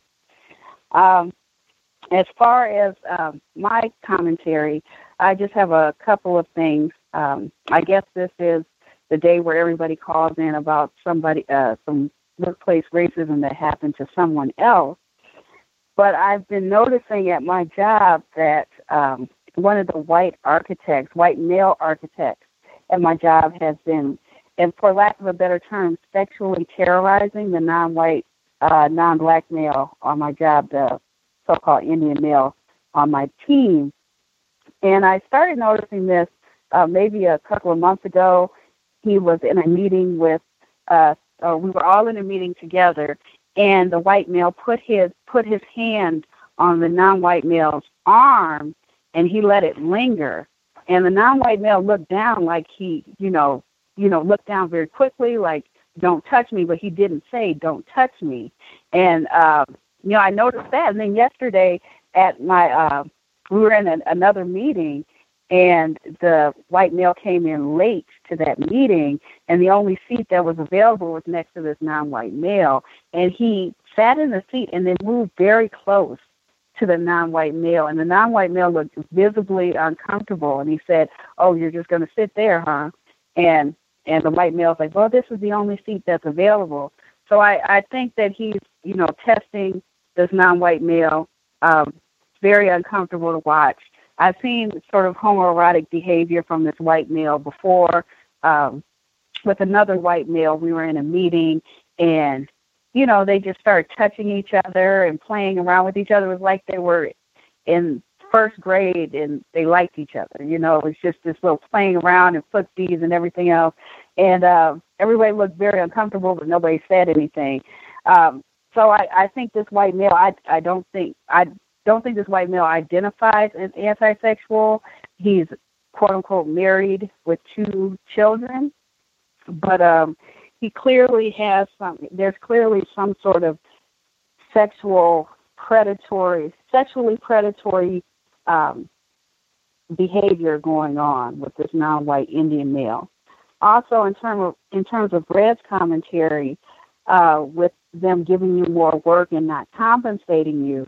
The lead architect of my job has really been very sneaky about doing that, where he'll put me on a project and it'll be, and he's my boss's boss, so he goes over my boss's head. He puts me on a project and it's a great deal of work. And nine times out of ten, he doesn't do what he's supposed to do, the analysis and the architecture. And so, in order to get the project done, I have to basically be an architect, even though I'm not getting paid to be an architect. Um, my favorite thing to do is remind people that I am not an analyst or an architect, that my job description or that my job title is developer because they have not given me the title nor the extra compensation and then ask what my job duties are as a developer. Um, that's all I have to share tonight. Thanks so much for listening. I'll mute my line. Much obliged. Wow. Codified software developer. Uh, get my plug-in again. Delectable Negro. Top, uh, Gus's Top 10, one of the best books that we've read. Lots of information about the history of racist, homoerotic behavior way, way centuries before Jeffrey Dahmer and all of that. But definitely go back and uh, check out Delectable Negro in the book club, no less. Uh, with what ha- what's happening with the non-white, non-black male on the job, or the the touching or sitting uh, close to him, any of that. We've talked about that before, and not being surprised about any of that behavior, and just making sure that we have a solid code. If that's whoa, I don't do any touching, moving that hand away. If that means standing up immediately, but just making that clear. It sounds like from what you said, like they're they're trying to test him. We talked about that many times. Let's see what we can get away with. I'll sit really close to him or I'll touch him here. Thomas in New York talked about that incident where the white guy went and went to grab his genital area, his groin area to zip up his pants, uh, allegedly. Just being very, very clear, and I mean unambiguous black self respect at like maximum about any sort of violation of physical boundaries because that sort of thing can get very, very out of hand. And generally, whites just keep pressing to see how far. Uh, retired firefighter, he already mentioned the testicles on the forehead. That happened in a fire uh, in a firehouse. Uh, where he reported before, and I've heard multiple incidents like that uh, on job situations of whites practicing racism uh, in that manner, uh, where the sexism or sexually abusing non-white people, males and females on the job. So uh, be serious, take it serious. Uh, do not be shy at that moment, and and be prepared uh, because it's been so many of those types of incidents talked about on this broadcast and every day. That shouldn't be a surprise. We should already have a code in terms of how we want to respond, what we say, what we do, how we move our body when that sort of thing happens, and you can practice that on your own in your residence. Uh, whites, they are stellar. Uh, I mean, they have got that as a, a, phenomenal aspect of their code on the job at getting black people to take on more work. Uh, some of the, I think we've heard a bunch of the tactics on this program. Some of the times they'll get another lazy racist to not do their work. They'll say, "Oh, this person had to take a vacation, so we're going to help. We're going to help them out. We'll pitch in and do a little bit of their work." They got lots, tons of ways uh, of getting black people, non-white people on the whole, uh, to do more, and then we're not going to compensate you, and then have the audacity to call black people lazy. Other folks uh, who dialed in, if you have commentary that you would like to share, if you have comments on what's been shared thus far, or if you have your own situation, line should be open. Proceed. Hi, guys. Uh, male caller, I did hear you. Uh, we will nab Stacy in the UK first. Um, hello again to you guys and to the rest of the callers. Um, a couple of things. Um, I think over the last couple of weeks we've been talking about refining our code in the workplace. I think I'm on, I think it's my third, maybe fourth week back in the office now, and the second full week. Um, I'd scored myself at maybe 50% or 60% in terms of my standard for um, uh, refining my code and how well I'm adhering to that.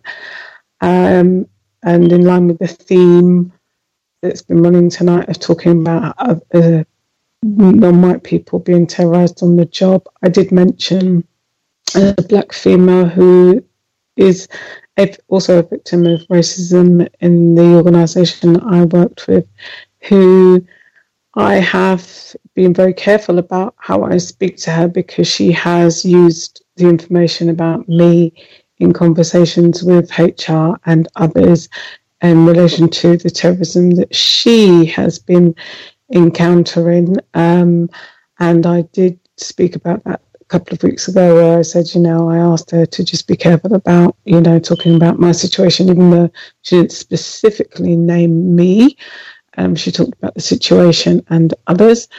Um, anyway, I, you know, I'm trying to exit having conversations with non-white people about racism in the workplace, and it's, uh, you know, it's it's an ongoing process because people do bring things to you. However, I did ask her about her situation at the end of last week, um, just to find out how things are going for her, because essentially, I mean, uh, and relating to the earlier conversation this evening, she was um, ganged up on by a number of people in the team that she worked with, and that did include some non-white, non-black people. However, it was, I believe it's mainly um, whites. So and, and, definitely confirmed racism. She was the head of the team, and you know, as we all know,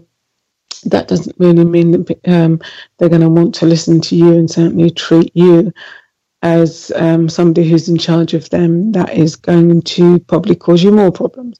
Anyway, um, she ended up at one point suicidal with everything that was going on with her. Um, so you know she's she's really had a difficult time with it. Um, and if things were as they were, uh, she would have been out of the organisation a long time ago. Only she has fought back, and um,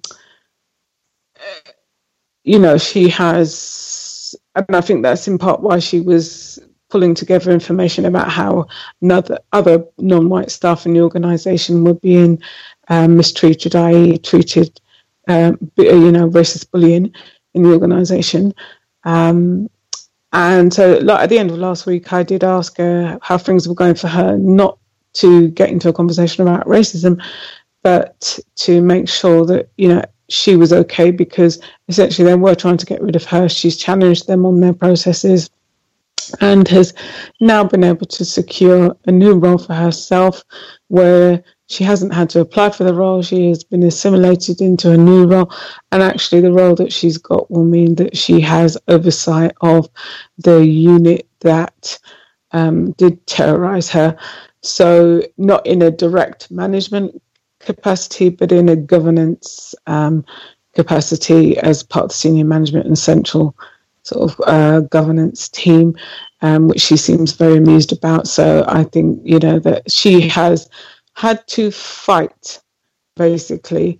Um, and so when I spoke to her in terms of my code, it wasn't necessarily to get into a conversation about racism, but just to make sure that she is okay. Because even though I didn't really appreciate her discussing my information, um, I did want to make sure that she was okay, certainly in terms of her employment. And she seems to be mentally stronger as well at the end of all of this, although. Um, you know, I did. She did mention to me that she'd had some conversations with people, and again, I didn't want to say too much to her, but I just said, just be careful about the conversations that you are having. Um, and that's as far as I can go. And she can take that as she wants. But, you know, the conversations that she was having were with other non white staff. However, um, they were people who are involved in the BAME Black and Minority Ethnic Network and also the union. And I certainly know the union person who I have been also who has also been involved with my situation uh, as a non-white female, I deeply suspect that you know she is being steered by the racists in the organisation. And uh, again, this goes back to the earlier conversation about just being careful and not to um, assume that people who are allegedly working on your behalf are. And we all know that yes, victims of racism can be um, used against us. However, um, you know, you have to be mindful, and that's as much as I say about that situation. So, yeah, I would give myself 50%, um, or 50 or 60% in terms of my own code, but it was more to do with making sure that she was okay.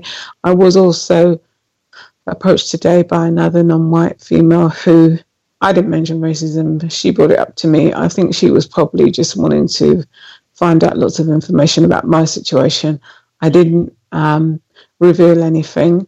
Um, so again, you know, I'm kind of pleased with myself. However, she did ask me some questions about, again, the BAME network and the work that they're involved in, and they are actively encouraging non-white staff to get involved in um, activities for um, Black History Month, which is in October for us in the UK.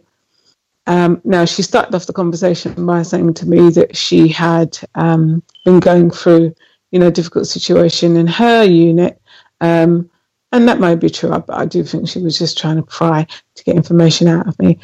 Um, and then went on to talk about the BAME network. So I said, Oh, um, how do you think the Black History Month celebrations are going to help you with the um, bullying that you're experiencing in your unit? Oh, well, I don't think it is. I said, Well, there you go. And then she said, I wish I was as cynical as you.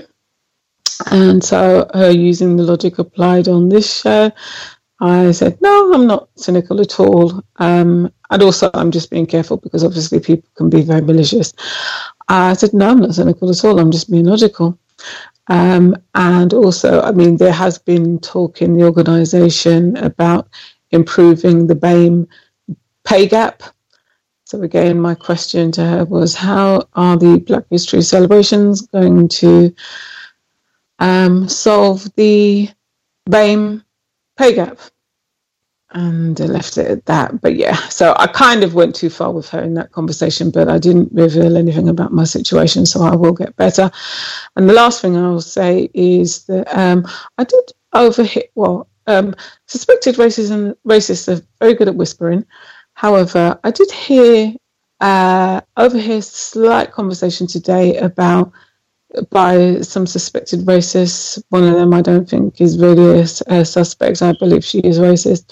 Having a conversation um, about books that they were reading, and I heard a bit of conversation which started off, or or or they seem to be mentioning the situation in Rwanda, and then they went to the color purple. And one of them saying, Yes, I read the color purple when they were at school, and I couldn't. I, I was trying to. What is the link between these two? You know, the color purple and the situation in Rwanda, and why are they talking about? You know, non a book of that's all about non-white people, and certainly Rwanda is a non-white country. Um, how these two connected? I suspect there was a very racist conversation, but they were it wasn't clear they were doing a lot of whispering. But if anyone else on the line knows the connection between uh, the color purple and Rwanda, help me out, please. I'll mute my line there, Gus. Hmm.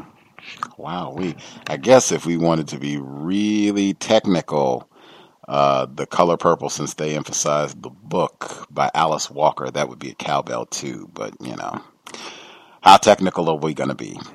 Anywho, uh, that is uh, such a, a, bevy of, of information. We got a self critique where she's putting herself at about 50, 60, 50 60% in terms of where she would like to be uh, on her counter racist code. That is uh, being your own toughest critic. I've heard Mr. Fuller say that all the time. That sounds like being a tough critic. I know uh, 60% in most classrooms that I've been in, that would be an F. So that is uh, tough criticism uh, from Stacy.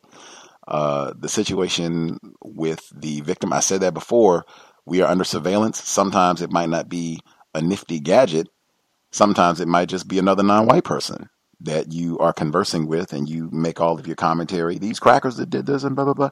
And then they go back and, you know, share what you said. They're still victims, but the system of white supremacy, racists, they have set this up where it's easy for them to manipulate other victims to get them to help maintain their system. Uh, if that means getting a non white person to snitch on you or otherwise participate in you being harmed, it's easy for them to do that. That's what white supremacy means. So be mindful of that uh, when you're chatting it up with other victims at all times. Uh, great. I'm always, I've said it before, I can just echo. I am a enormous advocate of asking questions. So all of the hoopla, I'm so ashamed that I said October before Stacy did, even though I was muted when she was saying uh, Black History Month over here in the UK is in October.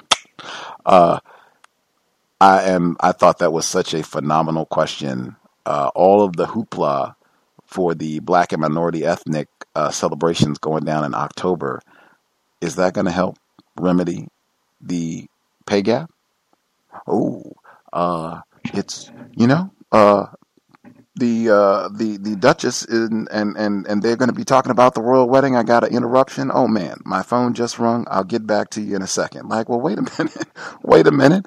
I mean, if it's if it's that big a deal and you want my participation in the the BAME group and and what we're going to be doing, all of the shindigs for Black History Month. Well, we got serious problems here. The black and minority ethnics, as they say, we got serious problems. Or any of the cupcakes or whatever we're going to be doing is this going to help solve some of our problems? That's not being cynical. That's just being a logical, correct thinking person. And incidentally, I don't know why asking a question makes one cynical, particularly if I'm not being compensated correctly and I'm asking if this is going to help solve my compensation problem. Why does that make me a cynic for just asking if this is going to help out with that department? Questions, questions and self evaluation. I think that's really important because you are the most informed person about your experience on the job, how you're responding uh, in terms of even how you would like to respond. You are the one that has the best idea of this is what I think my response should be, the way that I envision myself, like the A plus version of me counter racist responses what I say. This is the question I would ask. This is what I would do in this situation, that situation. You are in the best position to know, hey, this is exactly the way that I wanted to function. If I can do this every time, boom, I'm to be knocking things out on the job. Or I did this, I want to say this next time. I want to move this way next time. I want to make sure that my facial features are this way next time around, or I want to ask this question. You are in the best position to know and you can implement because as i said before racists will always give you another opportunity to practice your counter racist code much obliged stacy in the uk other folks uh, if we've not heard from you if you have your own situation or if you have uh, commentary on what's been shared thus far uh, the male caller who yielded the floor uh, you should be with us sir thank you kindly for your patience did you have commentary Can I be heard? Your volume is a little. Oh yes, sir. We we can hear you. Low? Okay, great, great, great. Um, I just I'm a black male engineer. I haven't called in a while. I just wanted to um, comment on Stacy's situation. That sounds terrible, and um, I'm praying for you. And um, I just wanted to talk about some things that I noticed over past like month and a half that I've been away from the show. Um, I've come to realize that um, Latinos function as white people, especially on the job, and that they are very dangerous in a lot of cases. Um, because if I was to take all the Latinos that I work with, and those are probably Latino people are probably the largest ethnic quote unquote minority on the job. But if I was to put them all together, um, you would just see a room full of white people, like white looking people with like Spanish last names and um, accents. So I'm not really sure um, what the point of the Latino ethnicity is, if not to just cause confusion amongst non-white people on the job. And you have to be very careful because majority of the Latinos that I work with that are married to white people. So any kind of solidarity that you think you could have with them. Um, likely not um, the case because uh, so far, you know, I'm in America, Florida. Um, they seem to function as white people, and um, that can be very dangerous if you, if you don't understand that on the job. Because um, there's there are a large number of them at, at, my job, and they all look white. Um, I wanted to talk about the moving around thing on the job, different cubicles, different teams. I've been moved around three times since I uh, started my job. I started three years ago, um, engineering, and uh, been moved around three times to three different teams. Uh, and it's been a year since I was last moved, and before that, I was moved to another team um, in November 2016. I was moved to a different team, but I wasn't told because I was still getting work from the previous team. And uh, finally, my boss told me that, oh, I moved you to a new team, but they were still sending me work for a completely different type of like engineering job. So, and um, so that just created confusion. And um, later I moved again, and that was three months later after speaking to like the head supervisor, put me on a completely different team platform, completely different requirements. And I feel like they do that so you can't get grounded in certain skills in one area too long, so you can't become like a subject matter expert. Um, I feel like that was really the purpose was to just uh, stifle my skills on the job. And um, as a black person, you have to be cognizant of that. That white people will move you around if they feel like you're getting too empowered at a particular position. They can and will move you around. And then um, last thing I wanted to, I remember Gus, uh, you talked about owning up to your work in a podcast not too long ago on workplace racism. And that really helped me out because I was having issues with that because I guess the way that white people function, especially in like, um, like the type of job I have, they're like technical authorities. So they can be wrong or they can have very opinionated um, answers with very little facts, but it's still taken as like the truth. So as a black person, it's very hard uh, for me to get certain things pushed, certain questions answered, certain numbers ran, because I'm often at the mercy of the white person that's reviewing my work. Um, so I had some emails with my supervisor. I just want to read a couple. It'll be really quick. Um, he said, for this project, what is the justification for allowing the current uh, thickness of the skin on, I work on airplanes, on the airplane. And he asked also, what did the, uh, a previous report, um, what was the purpose of it? He said, did it add an alternate repair procedure? Can you provide the actual justification for the change? And my response to him was, um, what do you mean by justification? Analysis, question mark, please clarify. And the reason I asked was that um, they often use very vague terms like justification or engineering judgment um, or intuition when you ask them certain questions about how we should handle um, certain processes.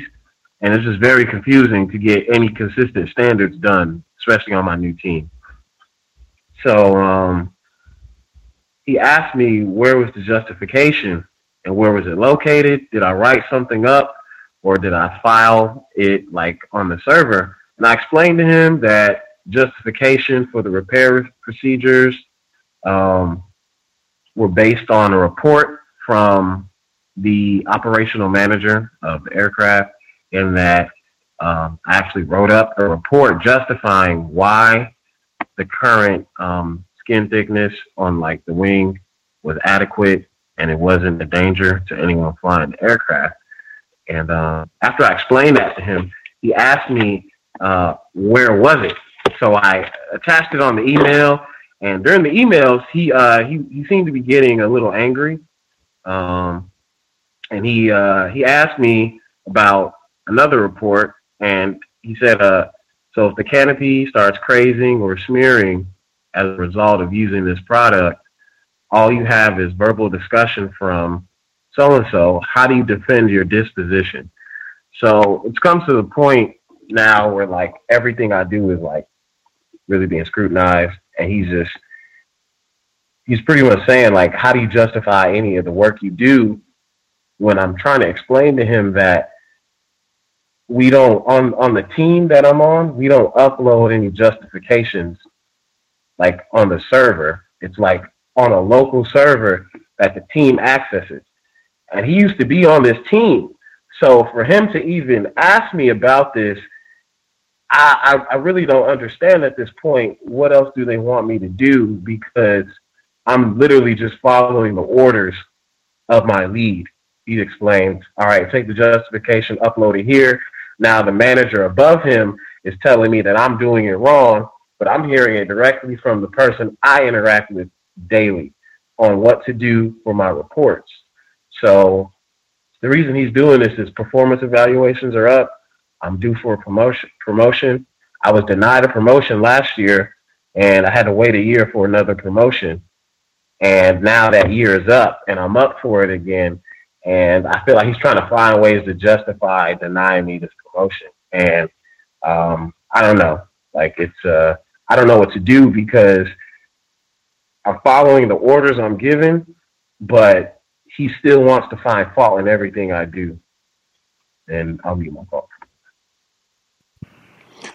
Much obliged uh, for the commentary, the being moved around. I said, uh, I think when that was brought up before uh, about being moved, uh, I said that that's lots of folks. That's not just a thing that they do out in the desert in Nevada. Keep the squatters moving, even on the job. Keep them moving. And uh, as uh, our caller, the engineer uh, down in Florida, just said, so that you do not get expertise. Uh, you keep being moved, and that might mean that you're going to be working on a different project, different assignment, or whatever it is. Uh, so not only you don't get that level of comfort in the office where you're just you're going to be in the same spot, same location, around the same people. Generally, uh, you're not even going to be working on the same subject matter. So everything is is constantly new, all fresh not any stability. Uh, that's exactly the way that they want us functioning. Uh, in terms of your situation, that's why I start the beginning of the program. The people, they don't have this problem. They get all their promotions first time up every time. You should be the first one to call in. Hey, this is what you do. This is what I did. I get all my promotions. I get all my bonuses. I never have this problem. If we have any folks who are listening in that position, you should be on the line, not spectating. Uh, I think you are probably correct in your assessment. I think that's something that happens a lot too, where we kind of under, uh, we don't value our own assessment uh, of what's happening to us.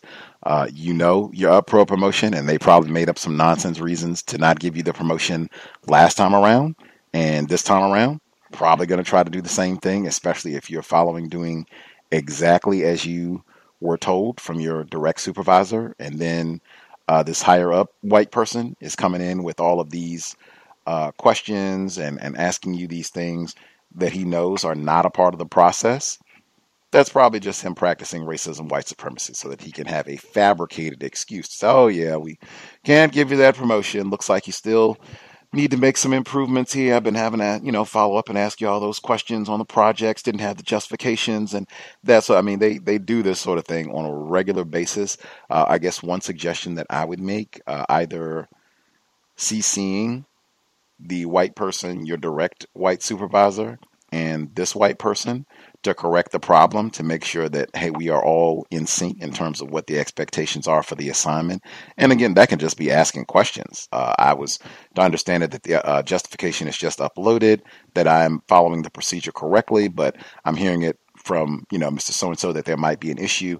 Just can we make sure that we're all correct with the understanding about how we're to proceed with the projects? That way i know what i'm supposed to be doing what's expected of me bang uh, either doing that in a meeting or via email. Uh, I could see where either would work. If you do it electronically, uh, then you can have an electronic record uh, that should stand for all time that this is what was said amongst us. We all came to an agreement about what it's supposed to be, even though I'm sure everyone involved that's white. They already know what it's supposed to be, but now we've all come to an agreement and we can move forward. We don't have to waste time on this issue any further. Uh, did any of the folks have any uh, suggestions uh, they might get? Because we might have that person who they get their promotion every time. Any folks have any suggestions for how he might proceed to put himself in a better position to get the promotion this time?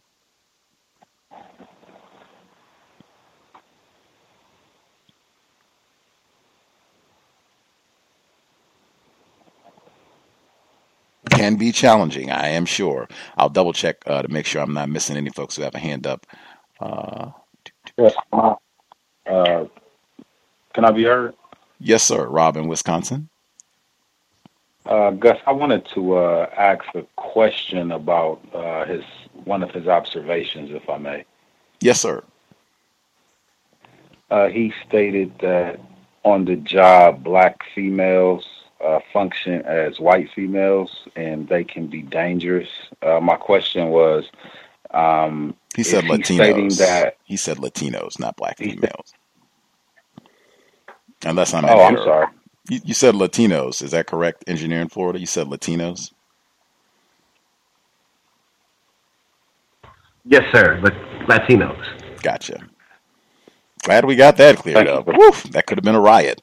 um, uh, any uh, suggestions for how he can put himself in a better position to get a promotion? I know when this came up before, I don't know if they gave you uh, any documentation in terms of this is the these are the re, these are these are our justifications for why we are not giving you the promotion if they gave you any things to work on specifically uh, if you are able to implement those like exactly that can be very helpful uh, and then uh, any sort of uh, statistics that you can have uh, on your work rate or whatever other uh, information that can help show what you've done uh, over the last year to improve on whatever they gave, whatever reasons that they gave for not giving the promotions, uh, and then what your work has been over the last year.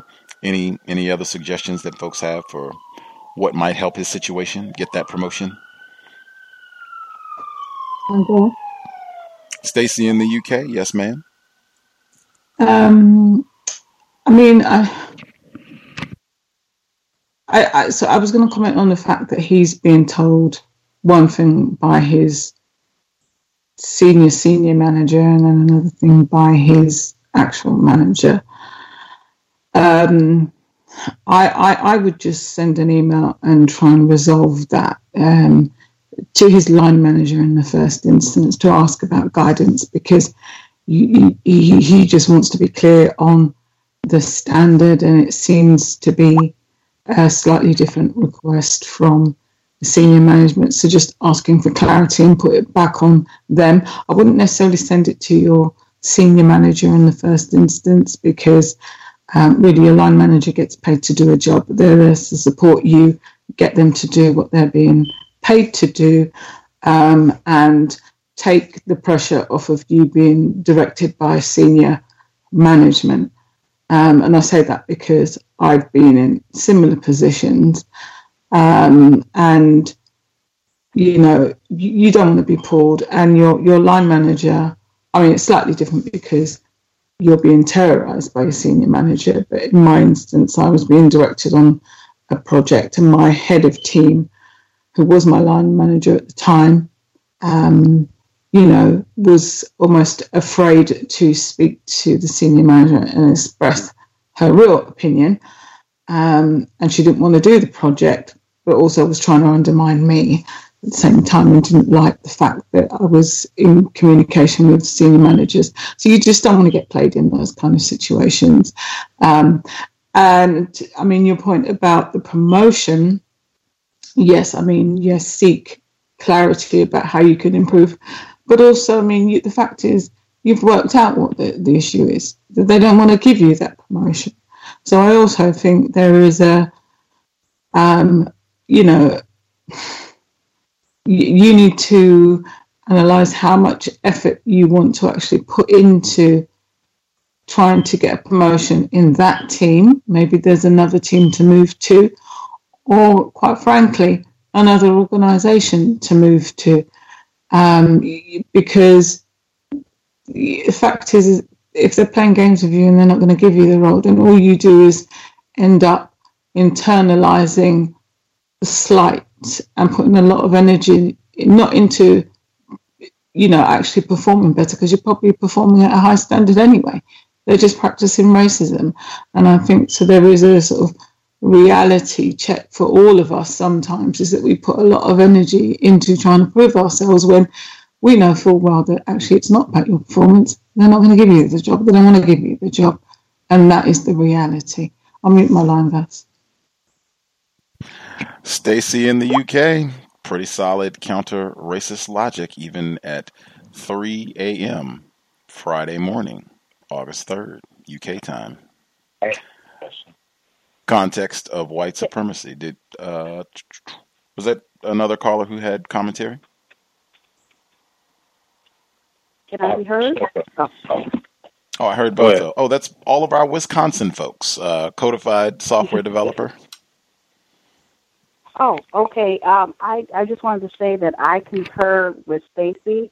Um, I too have had the similar situation where at the current job I have, um, they are they are not giving me the promotion even though they want me to do the work.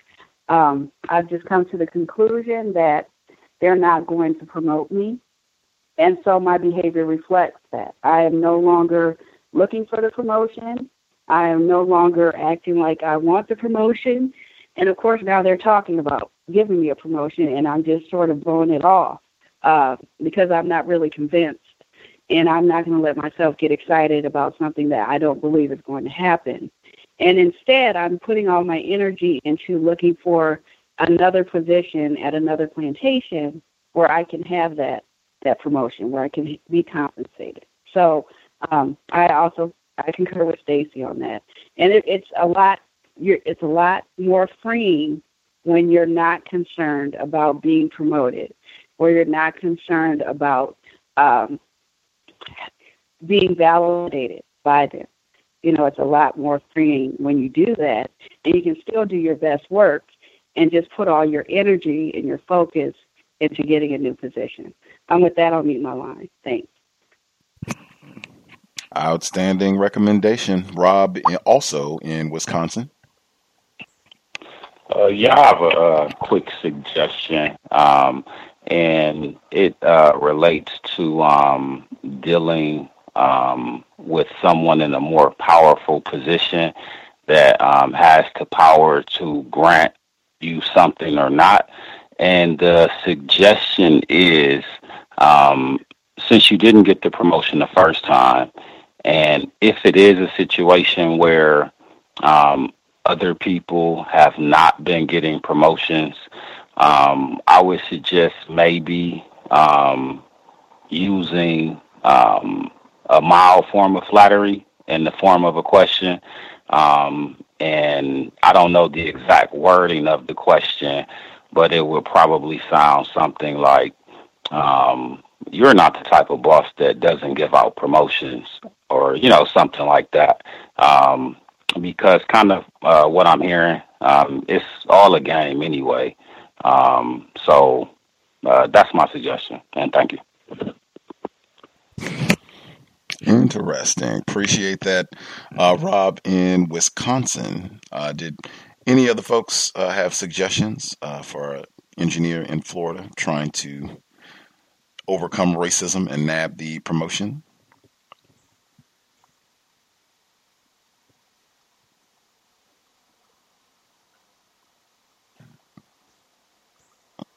See, I see some of the other folks that dialed in with a hand up. Uh, the microphone, I guess, is being stubborn, so I will give it a second and then open up the other line, see if they have suggestions. While all of that is happening, uh, any other folks that we have not heard from at all, uh, did you have a hand up uh, commentary to share, either your own situation or commentary on what we've heard thus far?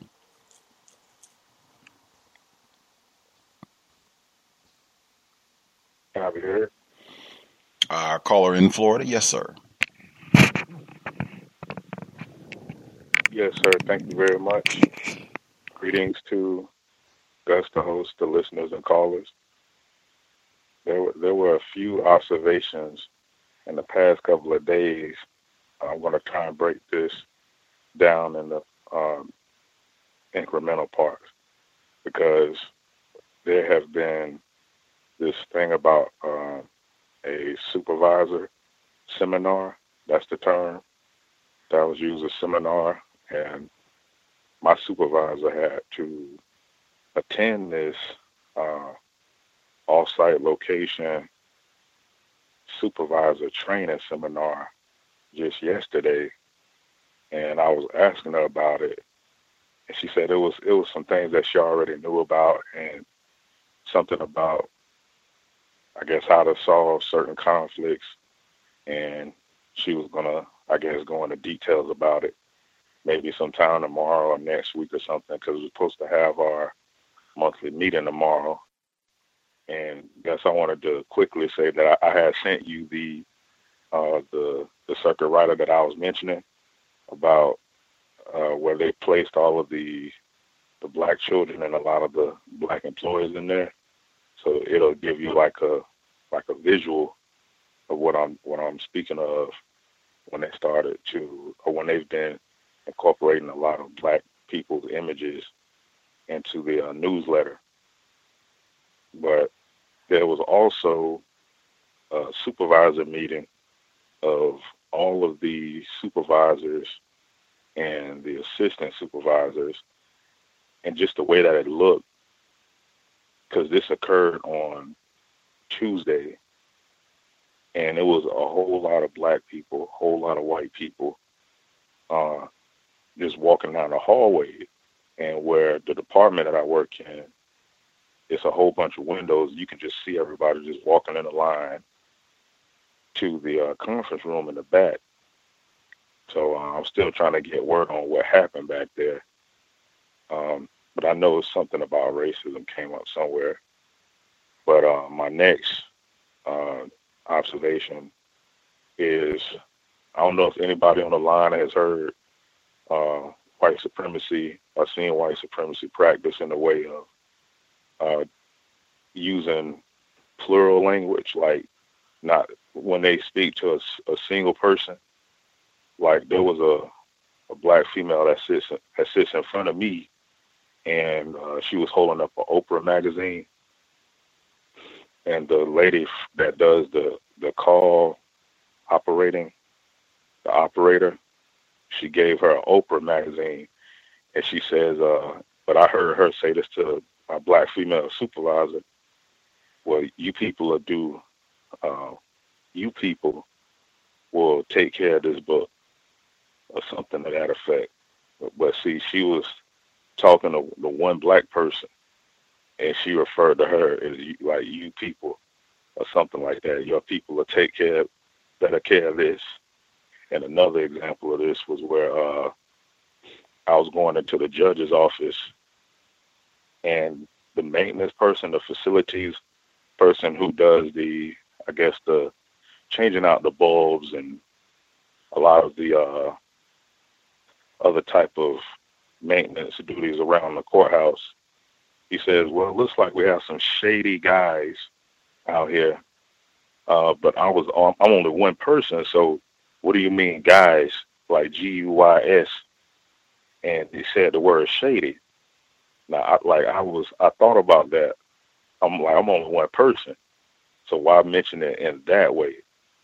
But anyways, uh, I just wanted to mention that few, and like my next one, uh, we had uh, well, there was a black female that told me that the the white woman that she's been having issues with, and she's had a high turnover just this year alone with about three or four people either leaving, quitting, or being transferred to other departments, other buildings. And it's apparent, it's, it's been apparent that this person has gotten training at least three to four times and they've paid $100 a session. And she's still a functional supervisor and the black male who at the beginning of the year has been given this court director position, he is absolutely powerless to do anything about her. Um, I think he he has said that they quote unquote aren't going to do anything about her, and she told the black female that they're not going to fire me. Now, and I said you should uh, you should document that. That definitely demonstrates racist arrogance that um, as a white woman, that she isn't going to be fired for her misconduct. Uh, and um, that's as far as I can think of right now. And uh, thanks for allowing me to share. The education at the Florida courthouse. Wow. Uh, the excellent observation, the use of terms, uh, them referring to a single black person uh, or a single non-white person uh, with a plural. Uh, that I've seen that consists of the you people. Oh, that's staple in the system of racism, white supremacy, and that I don't think it's as frequently as you people, even though they'll only be talking about one individual, but you still just lump all the niggers in together. The shady guys. That's like multiple uh, shady guys, even though you only talk about one person and shady. Again, everything dark, uh, everything that is uh, not white. Oh man, something dastardly, something vile, criminal. Mm, like uh, consistent. Uh, that I thought superb recommendation that that be uh, written down uh, the racist arrogance of that. That you know I can do what I'm white. You know I can do whatever I want. Uh, here, Mr. Fuller had a similar anecdote when he talked about that incident that was also a workplace situation. It was a white woman, no less, in the elevator who said, "I don't even have to wear clothes. I'm white." You haven't got that through your head yet? 50 years passed and you still don't understand racism, white supremacy, what it means to be white. I would just write that down. you can same thing that I said before. You don't have to say a word. Just stop, write that down, date, time, hmm, and proceed with the conversation. Or just you weren't even conversing. You're just listening. That's your role in the conversation. Listen, jot a note down from time to time. That's what they do at the courthouse. Keep records. That's what you do too. Uh, other folks who dialed in, if we have not heard from you at all, if you have commentary, lines should be open. Proceed.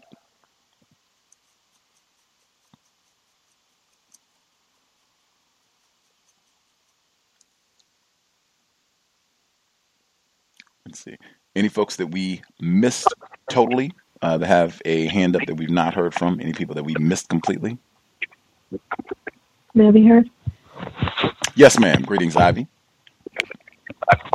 Greetings, Gus. Greetings to all the callers in, uh, on the lines. Um, I wanted to ask you, Gus, um, did you get the funds that I sent you for Barracoon um, through PayPal? Were they released to you? Uh, I have not checked, but I saw your message right before we went live, so I can check to verify once we get off the air. Much obliged, but I did see the Facebook message right as we were getting ready to go on. Okay. Um, and I know you don't celebrate your birthday, but do you mind if people tell you happy birthday and even post that on your Facebook wall, or you don't like none of that? Uh, you know, I could probably think of many other things that I do like, but uh, I don't know that I would be just. That is certainly more tolerable than brother. So if that is something folks want to engage in, I can deal with that much better than brother. If you can leave brother out of whatever you need to say, that would make it. They would make it much more tolerable. Okay. Um, the last thing I wanted to say on that is I just wanted to um, encourage everybody on the line, if you can, to um, donate uh, to Gus because, in my view, um, he deserves it. And I think that, um, in addition to, in my view, being constructive toward replacing the system, um, you this program um, provides life-saving information um, with all the callers and you, Gus, and all the guests that you've had.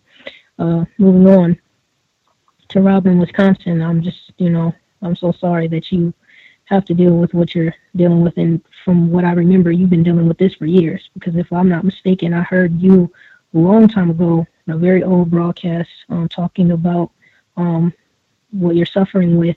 And I think that um, if the disability doesn't work out where you get to have that, um, and you have to end up working, I think it's brilliant for you to take this semester off. And I think that what you could do, or at least the suggestion that came to my mind, is that you could let um, searching for another job because I think it was Red. I think that was great advice what she said about you know trying to make the more laborious job or physical job um, to make it you know as temporary as possible. And in the meantime, while you're taking a semester off, searching for a job that's less physical could be your job um, while while you're taking that semester off.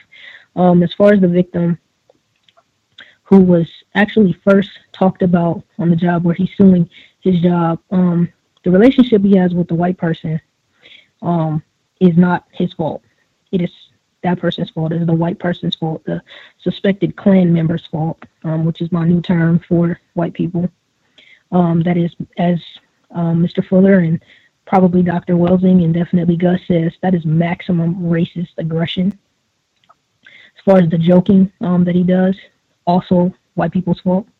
Um, they have brain trashed us to, as Gus would say, frolic with the whites. I saw just an ad today where there was a um, a black um, woman who was walking arm in arm with um, a bunch of white women. Um, and, you know, so they, they brain trash us into being close to them um, when we really should stay away from them because they are terrorists, they are Nazis, they are Klan members, they are all of that. They also, it's also their fault that he uses the word nigger. They are responsible for that term.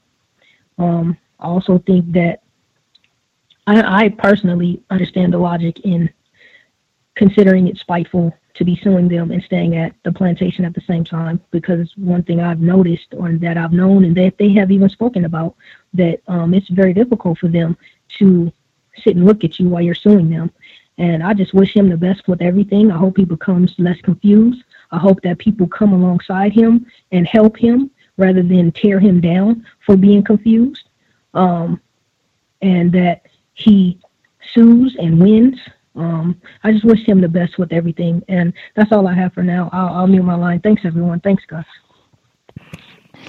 Yes, ma'am.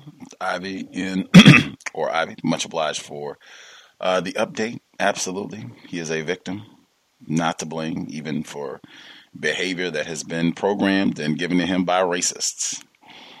Uh, we did have a couple people who wrote in as well. I'm going to try and see if I can get their commentary in as we uh, go down the last 40 minutes or so of the broadcast. Uh, first person who wrote in. Uh,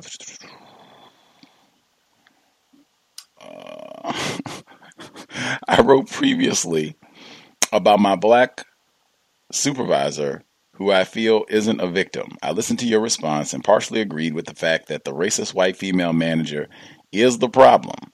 But, and she has but in all capitals, I still don't view him as a victim. VGQ, Victims Guarantee Qualification, you can take that position.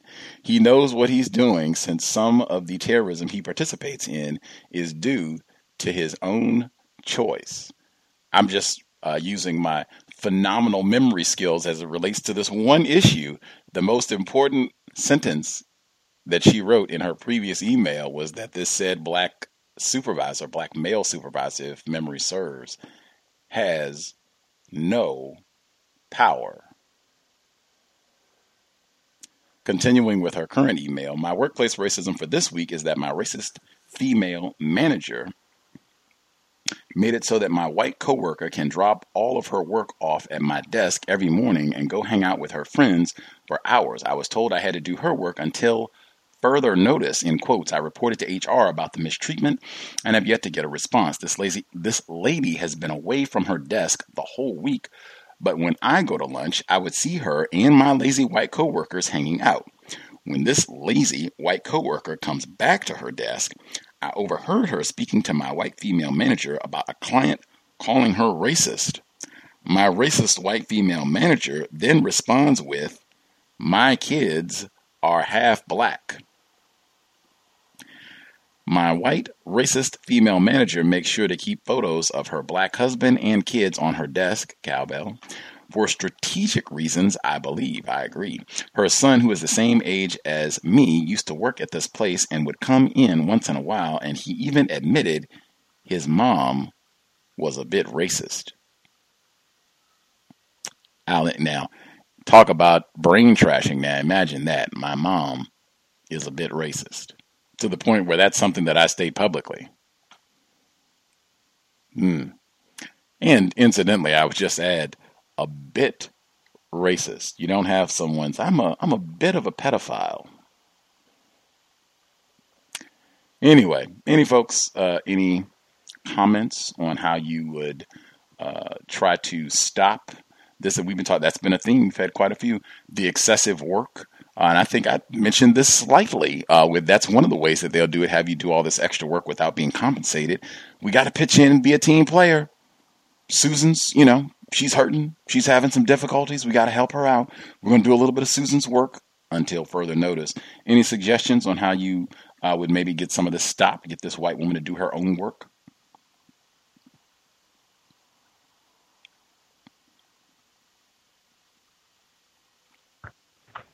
The only way I know is to speak directly to it, to the person who is uh, declaring that you uh, do it you know, in terms of asking questions. Would this be going to uh, this is going to the supervisor, uh, asking her in terms of, or, or I guess, yeah, what question would you ask if you were going to address this directly?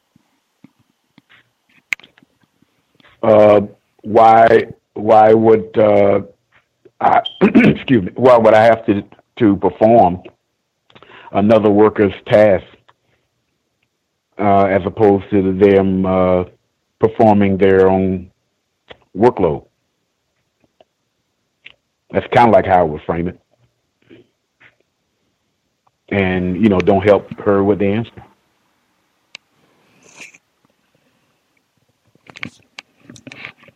Dig that one. Dig that one. See if the person. I, I would. I was just about to say I don't know what possibly would be the uh, the answer uh, in the affirmative of the of the person who is uh, who is uh, number one making me do the work, and also the person who is giving their work to me. I, I couldn't I couldn't see where it would be a uh, an answer that that that is constructive. Because if you're sick, you don't come to work.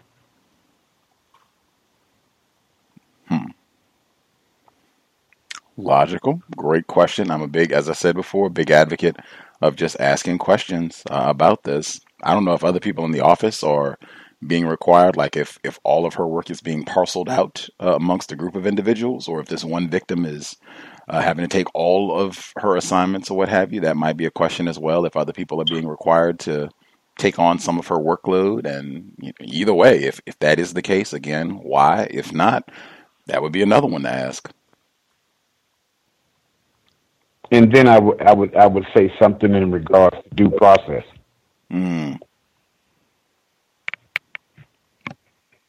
You know, I mean, in other words, uh, uh, somewhere along the lines of uh, the the uh, past history of this happening with someone other than me, and why. What was the reason why that person had to do that other person's work? And somewhere along the line, somewhere along the line, either either you would you would uh, get a correct and constructive answer to why you're doing it, or direct racism, white supremacy, one one or the other. And uh, I just figured that you know, out of the two, you you know, it's it's uh, you know, uh, you you can't you can't you can't uh, you can't. It, it it it would be it would be informative. I just put it that way. It'd be informative one way or the other.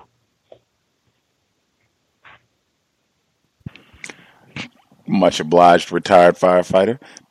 Any other uh, suggestions? Our caller who uh, wrote in about being required to do her white female coworker's work, uh, who does not seem to be ill or sick, just seems to be choosing to invest her time doing other things besides her work. Yes, ma'am. um, I, I may have missed it. Um, I my question is, what's wrong with just saying no? Like the codified software developer always says, no is a complete sentence. Like why can't she just say no? That you know she has you know work to do of her own. Um, it sounds that sounds illegal. Um, just like you know giving Red and other people all this extra work without um, the comp- the compensation. Um, seems like all of that needs to be um, documented and and and, and, and remedied um, as as best they can. Um, because it just and just even just researching how you know any of that can be legal. Um, she could I understand she could say you know she could be fired and things of that nature, but I mean, I mean you could be fired for any anything you're dealing with Klan members. Um, so that's that's my question. Like, why can't she just say no? And I mean, if this supervisor, you know, wants um, to have other people do her work, she can do it. She, I mean, I, obviously you won't say that to your supervisor, but I'm just saying, yes, I, I don't understand why she can't just say no. And that she has her own work to do, and she can't because she has her own work to do. So you know that's the question: was that answered in any kind of way in in her in all that she has been you know telling us? Did, did I miss it? Uh, the the letter she just says she was told that she would be doing the work until further notice. That was in quotes. It wasn't the why or the how long justification that was not included. Okay, well, yeah, I just, I guess if it were me, I would, you know, just say I can't because I have, you know, my work to do. Um, and I guess maybe see how that goes. I guess that's that's my suggestion. And, and VGQ to her, she knows what she's dealing with, and she has to, you know, come to her own conclusions, as you um, often say, Gus. And uh, that's all I had. on mute my line. Much obliged, Ivy. Uh, I think this one being direct as well, uh, because that's such an assault, like to just have somebody else's workload uh, placed on you uh, with no logical justification, and this is like indefinitely uh, to have their weight uh, workload placed on you. just and again, you can just ask direct questions. it doesn't have to be with an attitude, neutral face, eye contact, and you're just asking questions to find out why this is happening, and then if you do Ivy's suggestion. I'm just I'm not going to be able to do this. Phrase it however you need to, but I'm not going to be able to do this. This is going to you know totally uh, inhibit me from being able to complete my own assignments. Then I'll be behind, and then I'll be getting chastised for that because I'm having to complete somebody else's work. This is just this is not an acceptable uh, situation at all. However, you need to to phrase it. Again, I'm always a big advocate of of asking questions, but however you whatever decision uh, is made, uh, dire- addressing it directly, uh, I think is is the best way to go. Because if not, they'll just keep piling the work on. It might even be two or three people or or whomever it is. They'll just keep piling it on and piling it on and piling it on. Uh, we had another person. They wrote in. They actually have a question. Their question. I'm not able to call in, but in regards to the Jersey caller, why haven't you distanced yourself from your friend, or why do you consider him your friend as you become less confused? Uh, this is the male caller in New Jersey who was talking about his friend who was on the job where the whites were making the, the tacky racist comments about fried chicken and Kool Aid, and he's thinking about suing them and staying on the job out of spite. Uh, the friend is apparently uh, in some sort of arrangement with a white woman, sexual arrangement, I think, with a white woman. Uh, and so the question the listener asked, uh, why haven't you distanced yourself from your friend? Or why do you consider him a friend as you become less confused? Uh, our caller in New Jersey, are you still here to field that question?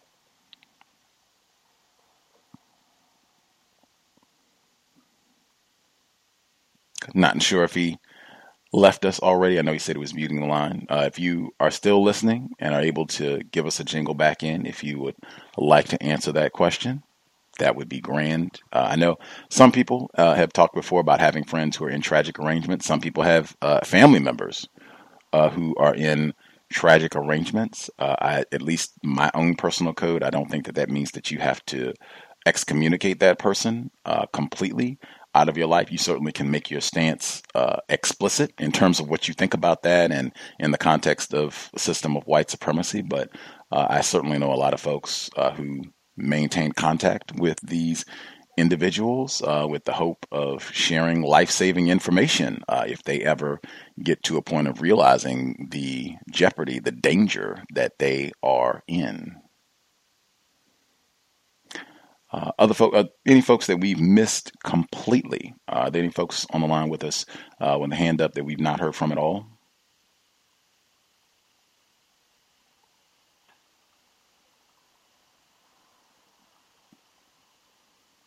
We nab everybody. Nobody that we uh, missed who dialed in with a hand up.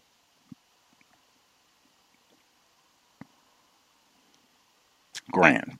Uh, if folks have other comments, if the caller in New Jersey, if you are listening, if you are able to give us a jingle uh, to get that question answered before we wrap things up, that would be grand. If not, we will try and see if we can get it done next week. Uh, any other thoughts, questions? Uh, folks wanted to make sure they get in recommendations.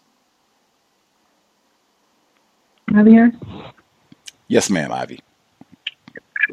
just really quick, um, I wanted to add also to you know the suggestion I had about you know I, I'm not able to uh, do this person's work because of you know all the wonderful reasons that you gave us about being behind and this, that, and the other. Um, to to try to uh, get that that conversation or that correspondence um, or just that that conversation like recorded like by email if if, if possible and if not um, just an, an audio recording of it so that you can have um, documentation because I said that because as I said this doesn't seem legal um, and if at at at at, at least it it sounds um, unethical as far as I mean I, I wanted to I guess speak on the question that was just asked and that was posed to the to the person in New Jersey, I believe it was, about why they're not, why they haven't distanced themselves and why they still consider them a friend. Um, I'm with Pam on this one, Pam the Great, as, as Gus calls her, um, where she says, you know, try your best to maintain those relationships. You don't just ditch a person who's in, as you mentioned, Gus, and what she always says, that they are in grave danger, um, being connected to terrorists in any way, whether it be a relationship, whether it be a romantic relationship, or just socializing with them um, regularly and considering them, you know, uh, your friend and things like that. I mean, we've all we've all been there where we've had, you know, close relationships with um, with non-white people, and you know, as you become less confused, you are never going to solve this. This is my view that you we are never going to solve this problem if we if we distance ourselves from other victims when we become less confused. The only way we're going to solve this problem is together. So we're going to have to get with other people and help them with their confusion, not to distance ourselves from them and to turn up our nose at them or anything like that. It's like we will never solve this problem by ourselves. We need each other. And you know, that's that's all I had. I'll mute my line. Thanks everyone. Thanks guys. Indeed, indeed, that has uh, come up before. That I guess question uh, if it's a non-white person, they're in a tragic arrangement. Do you ditch them forever, or do you try to maintain some sort of uh, relationship with that person and see if you can, you know, talk them through it or, or be of some sort of constructive assistance without it damaging you, without you being harmed by their race soldier partner or anything else, uh, has come up pretty consistently uh, over the years on the broadcast. Even sometimes recently, I can remember where it, it has it has come up. I think I've been consistent in my view on that one. Stacy, did you have uh, commentary? Yeah, two things. Uh, just on the maintaining contact. I mean, that's all with victims who are in relationships with suspected racists. I've said before, I have uh, family members who are in those positions. Um, I, I, I just couldn't imagine, unless the non-white person was just really so brain trashed that they were doing really harmful things, and it was difficult for me to be in their presence. I wouldn't sort of remove contact anyway. I just reduce contact. You know, I certainly wouldn't let it cause conflict.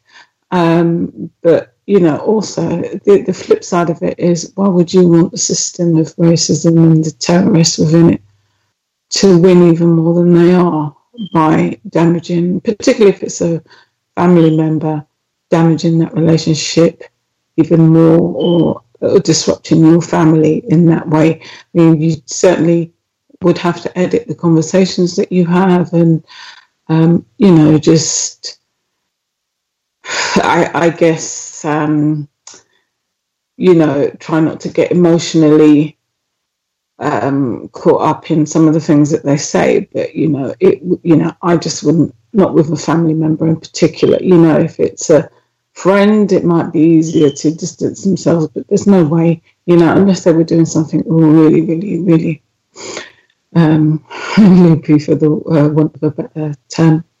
Now, um, the person who wrote in last week, and then I think they also uh, wrote in again this week about the victim of racism who is um, actively participating in uh, racist activity.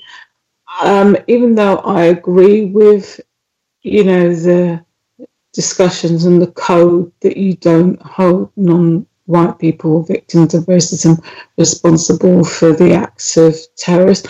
I also do um, understand the challenge and the frustration.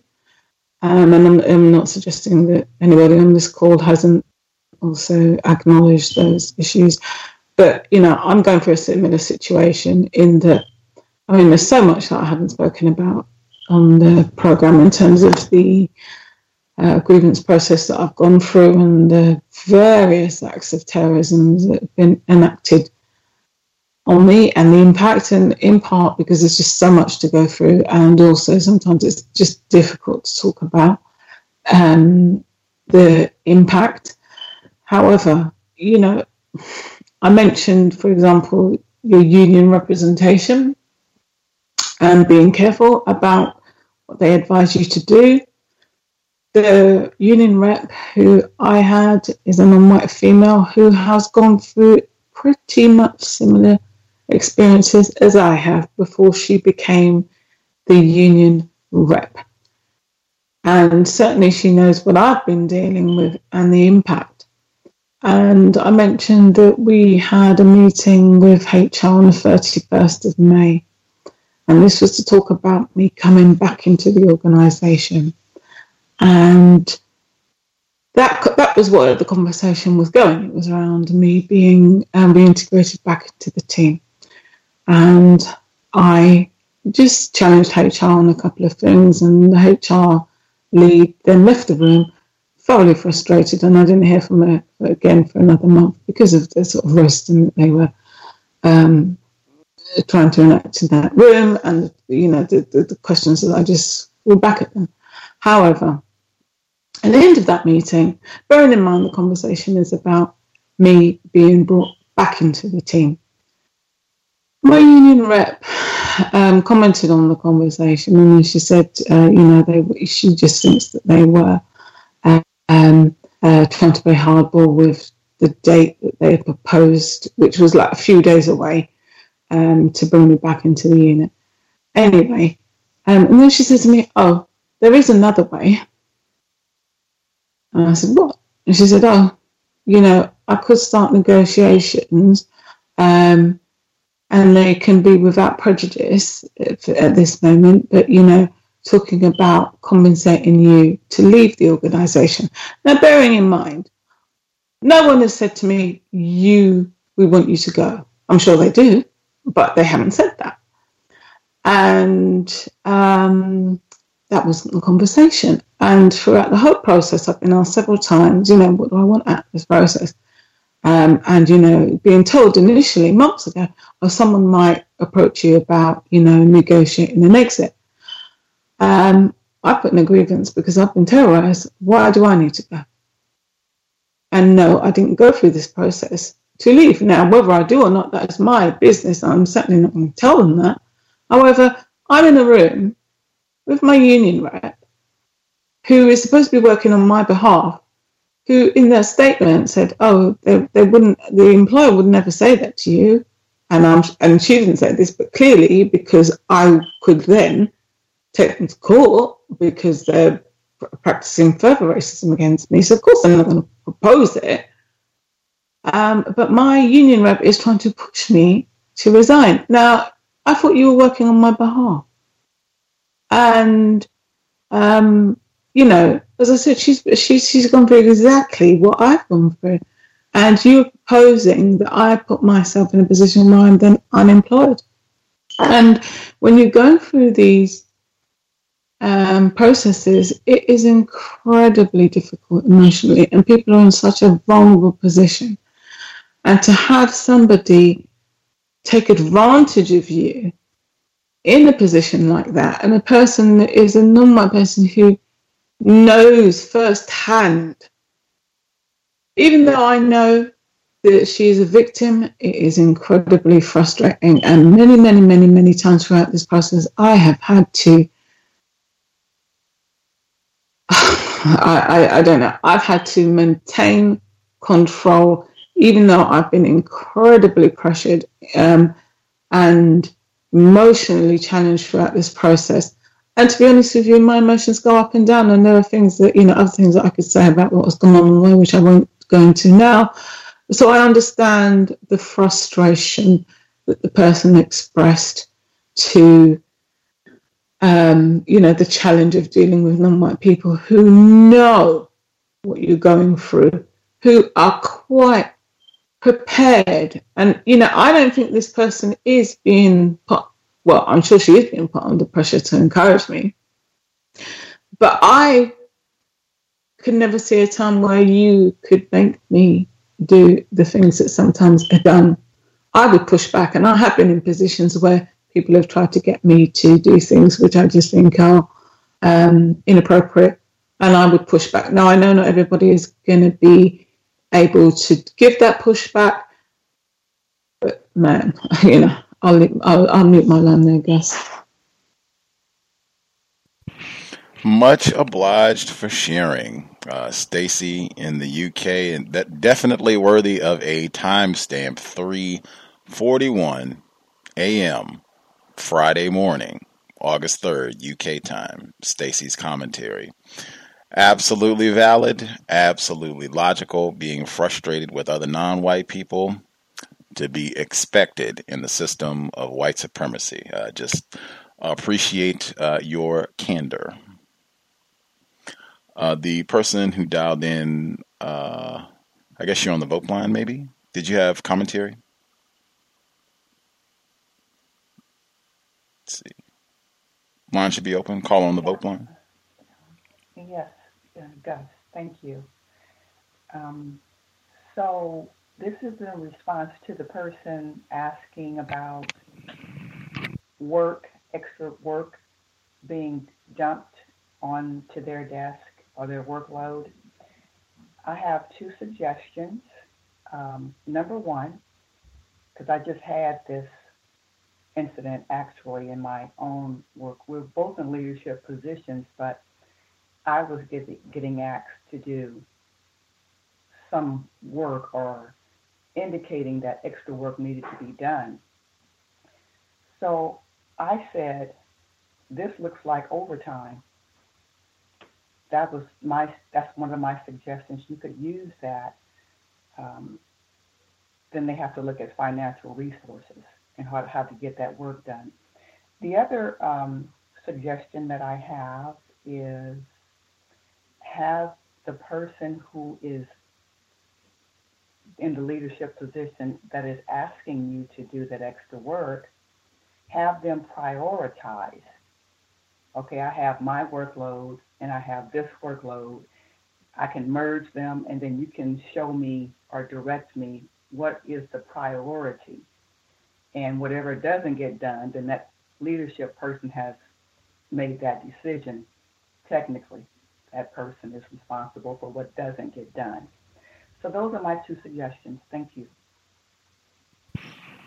Outstanding. Asking questions uh, with both of them. Said I'm such a huge advocate of being able to to ask questions. Uh, those are excellent options. Always great to have options for what you can try out because we all have different temperaments and you know different styles, different objectives for what we're trying to accomplish. So it's always great to have uh, options to think about in terms of how you want to pursue solving a problem. Uh, so we got the direct. I'm not going to be able to do this this looks like overtime. What do you think?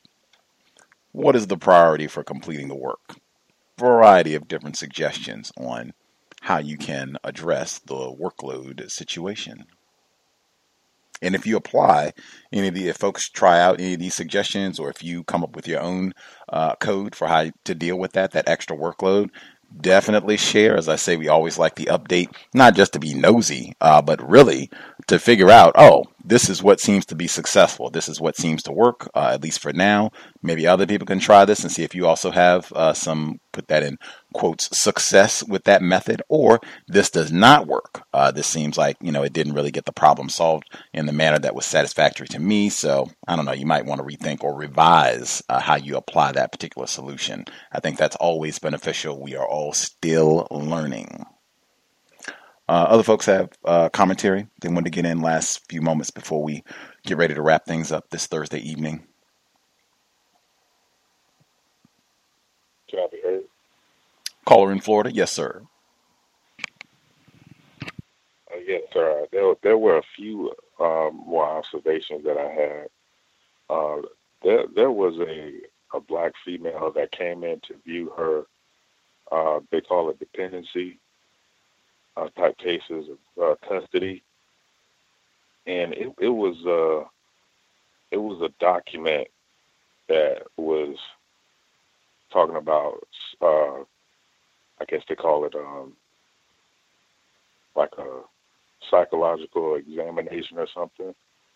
And it was a portion of the document where this uh, black female was, I guess, asked to recognize certain things.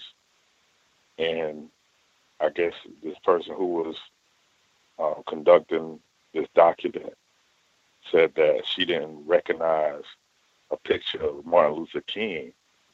Uh, I never saw that before on a on anything really, and we, we both started laughing at that. Like I don't know if it was appropriate for the time because it was kind of a serious case, but she was being analyzed as though like she wasn't human or, or something like that. Like I wonder if they made that applicable to the white uh, parents, I guess, who needed a, a mental health evaluation or psychological examination or whatever. So that that was one I wanted to share. And uh, the warden, I did have to go into the administrative office to uh, drop off a FedEx envelope, and she she was trying to be extremely nice, talking about, well, you know, I'll I'll see you later on, whatever that meant, and because I know she's going to be in that meeting, so who knows what she's going to say uh, at that time. Um, and uh, my last one was there was a recruiter that came in. We had recruiters that come in like from the military, and uh, the people or the prospects who happen to want to join the military. They want to do a background check on them, and it was a black male, a tall black male. Uh, and he was in a conversation with a black female that sits in front of me, and I kind of overheard him saying that how he got to where he is now, like in uh, the city that I'm in, and he said the I guess the white person he was talking to on the phone was saying, well, you know, we need an African American recruiter, and uh, we need him to come to this high school on this side of town, the same side of town that I pretty much was uh um born and raised in, and this is a predominantly black high school, and I guess he was trying to uh, put forth the notion that he was zoned and pretty much led, directed to go to that school, which is the high school that I pretty much went to. And he says, yeah, you know, we're getting a lot of them from there.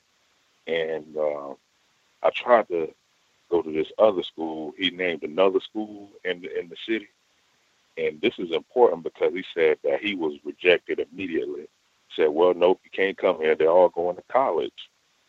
Now, now that means that he can't even he can't even set up to recruit any of the students there. Like it was an automatic assumption that these students here are going to college because I guess they associated with uh, University of Florida. But yet the people on the other side, the east side of town, he was pretty much led to be directed there. That's what he was saying, and I, I just thought it was something incorrect about that. And the, uh, but I, I think he was confused, and the black female was too, because they were saying, well, hey, you know, after high school, they're not going to be doing anything. Uh, they're going to pretty much end up, you know, in trouble or something like that. So you know, hey, you know, we're gonna we're gonna snatch them up. That's the language he used. He said we're to snatch them up. Now that's that's a situation where they ain't even think for themselves. Like the uh, the, the the black kids themselves, they're not even able to think for themselves. That's there's still more white supremacy at you know in practice, saying that we know when they graduate from high school, he's been pretty much indoctrinated to go and recruit them, saying, well, hey, you know, they they need a, a black a black male to come out here to see that they can view this image so that he can recruit them. Now, I'm not speaking, you know, against the military or anything like that. I just wanted to share that because that just happened today, um, and I, I just remembered it. So uh, that's all I have to share right now. Thank you. The the the black people that do the recruiting that go to the high school and and do the snatching. Uh, does that invalidate their status as victims of white supremacy if they're doing this willingly, in your opinion? Oh no, they still victims. oh yes, they still victims. Just checking, just checking. That is fascinating. I can't say that I'm stunned uh, about that. The the school where they're apparently supposed to be going to college, you get an outright rejection. Absolutely not. Get away from around here. Do your snatching elsewhere. Go find a school where they're presumably niggers that you can do your snatching. Language, paying attention to words, extremely important in the system of white supremacy the uh, niceness of the warden. I think that's pretty standard as well. Racists can be kind when they want, or at least, if not kind, uh, they can do a pretty solid job of faking courteousness from time to time when needed. Uh, and sometimes we victims can be confused by that. Sounds like you were not stunned, uh, especially if you have picked out that you're being mistreated and are calling them out on that, oh yeah, they definitely they can they can prolong their tacky charade of courtesy and oh see you later, great to see you, great outfit today, and whatever else that they want to you know add on with the uh, with the procedure. I cannot imagine the the mental evaluation or whatever having to take place in in the courthouse and what that looks like, and then how that gets you know determined for white parents and and black people. Just all of that is. Uh, wow, this I, I had, didn't even know that that sort of procedure would take place at the courthouse. Like, wow, that is learning, still learning, still learning. I am. Uh, other folks, if if we had any final comments, we've got a little less than five minutes left. Uh, so if folks have anything that they want to make sure they get in, you should speak up right now. Uh, do not hang out because we don't have much time left in the broadcast. Can I be heard? Yes, ma'am. Software developer in Wisconsin. Uh, yes. Uh, one more thing, Gus. Um, so the saga of LinkedIn continues for me. Uh, today, I received a phone call from a New York number, uh, which I did not answer. I then received a connection request and a uh, message from a recruiter claiming to be from a very large and very well known tech company, um, asking me if I was interested in uh, hearing about new opportunities. Now, one part of me is saying, I don't know if the race soldiers at my job have really started getting devious and have now are now employing, you know, uh, people with uh, numbers from across the country. And the other part of me is saying, well, I don't know if this is an actual uh, opportunity for me because uh, this is a very well-known tech company and would look nice on my resume. Also, very well known for racism too. So, uh, maybe a learning experience. Um, so I'm I'm dealing with that right now. I'm trying to decide uh, if I should respond, and if so, how should I respond? Uh, so if anybody has any suggestions, I'd like to hear them. Uh, that's all I have. Thanks so much. Hmm. I guess. Stacy in the UK. Yeah, um, just so just so to interrupt you and just to respond to the uh, software developer. Um, I mean, I, I, have I've already spoken before about having similar activities on my LinkedIn page and having recruiters call me up. I guess if it's a company that you're quite interested in, I'd get them to send you an email. You don't have to act on it. Um, just confirm, just to send you so and, and an email from the company itself um, just with a bit more detail on what they're talking about. It doesn't mean that you have to um, pursue it. Um, and obviously, you act in a very codified manner in terms of uh, not revealing anything that would compromise your current situation. I.e., you know, um, I think you said you had some restrictions on in your contract about what you can do. So um, I just bear that in mind in those conversations. but yeah, get them to send you an email from the company itself, um, and that way you know um, you have. But it, it, would suggest that it's more of a legitimate call than just somebody send you new random connections through LinkedIn or phone calls that can't necessarily be attached to a particular company. I'll make my line there, guys. Great suggestion, Stacy in the UK, hanging out with us almost 4 a.m. her time. Uh, any other suggestions for our codified software developer who uh, has told us before about getting offers that were, if not suspicious, uh, outright just not believable and looking like maybe her uh, suspected racist coworkers uh, were pulling some shenanigans uh, to try to send her some fake offers. Any any suggestions for how she can go about checking this out without jeopardizing herself?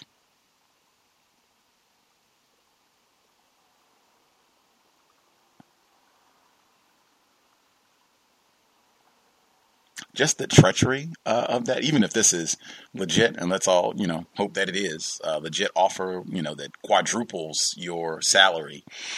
Uh, just the, that environment where you can't even get a message about a job offer and just be gleeful. I mean, most people with, if it's a well known company and, and something that you might even be remotely interested in, like, oh, that's great, you know, a little plus for the day. It can't even be that. It's got to be, and I'm just, this is logical. She's, she is following solid counter racist logic that even that, I got to step back and analyze. Wait a minute. Let me make sure this is the system of racism, white supremacy. The primary weapon is deception. That is unfortunate, horrendous, really, but that is the system of white supremacy. That is logical more than anything else. More than it being horrendous, that is the logical way to function. Let me inspect this. Let me give this a good look over to make sure that it's what I think it is, that this is legitimate, and then I can make a decision. Any other folks with uh, commentary or suggestion that they want to get in, uh, maybe get in one more before the three hours elapses? You heard? Yes, ma'am, Ivy.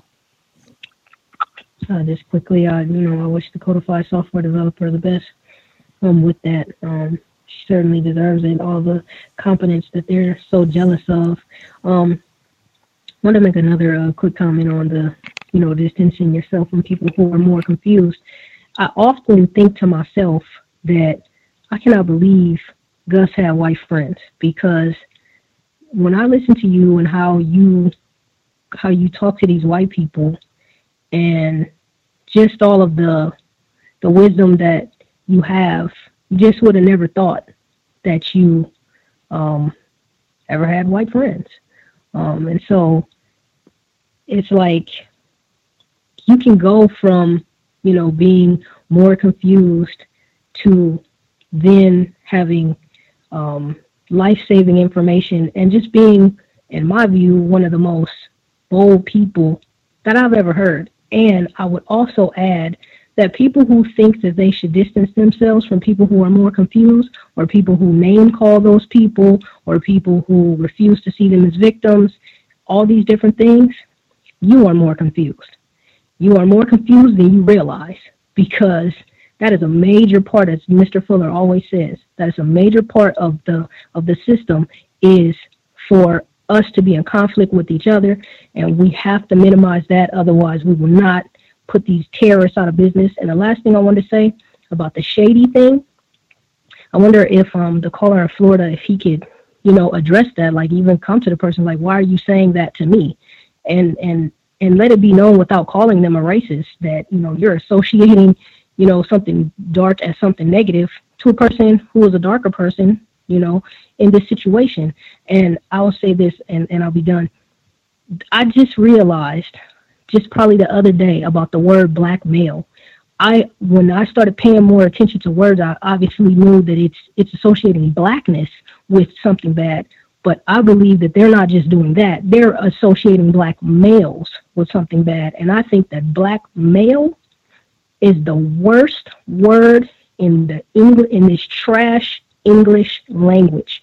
There are some close seconds like MF and stuff like that, but I think black male that is just so, so cruel. And I think that no black person, especially black males, should ever use that word ever again. I'll mute my line. Thanks, everyone. Thanks, guys. Words are very important. Said that repeatedly on the program, uh, particularly in the workplace. Words are extraordinarily important. Absolutely. That will pretty much wrap us for the broadcast. I am excited. I'm still a little bummed that we're all done with Invisible Man. I thought we would still be reading it at this time. I didn't know we were going to be done so quickly, but alas.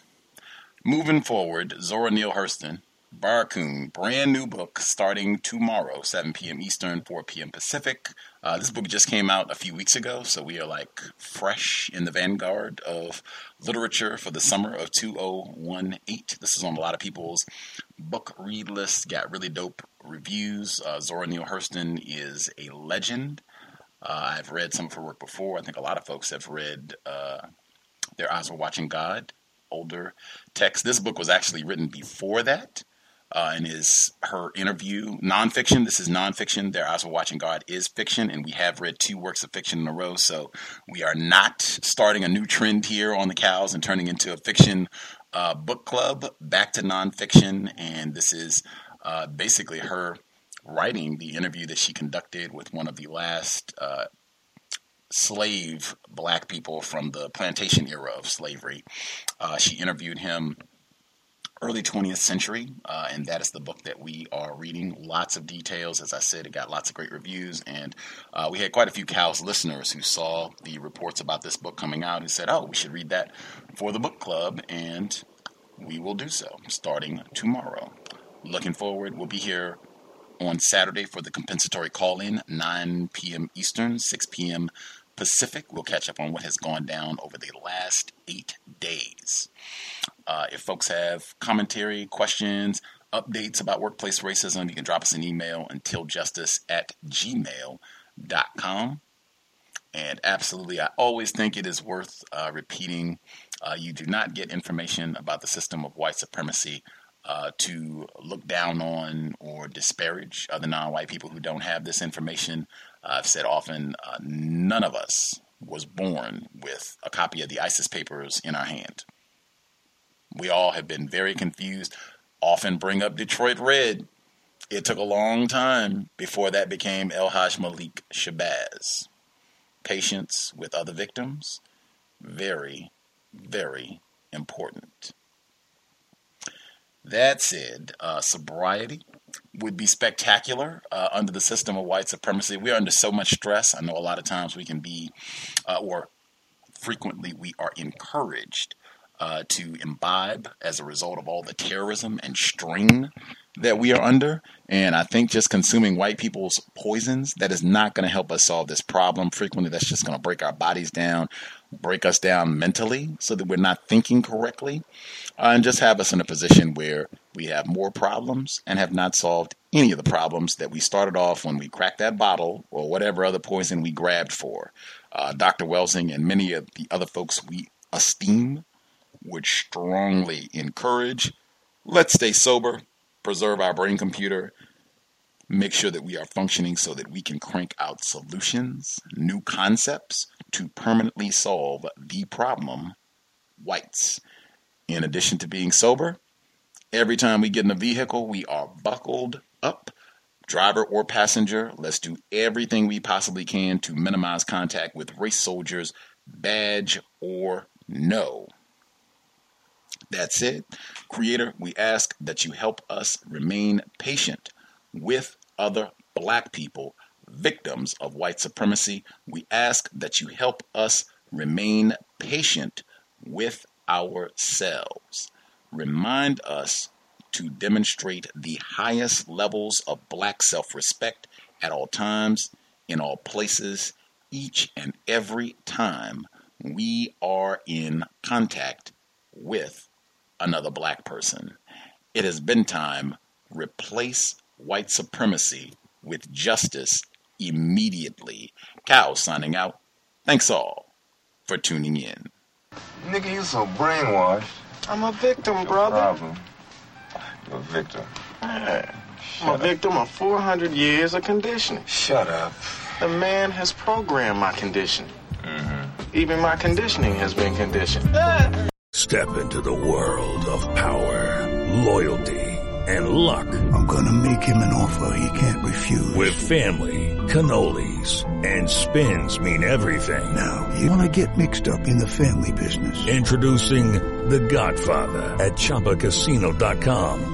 Test your luck in the shadowy world of The Godfather slot. Someday, I will call upon you to do a service for me. Play The Godfather now at ChumbaCasino.com. Welcome to the family. VGW Group. No purchase necessary. Void where prohibited by law. See terms and conditions. 18 plus.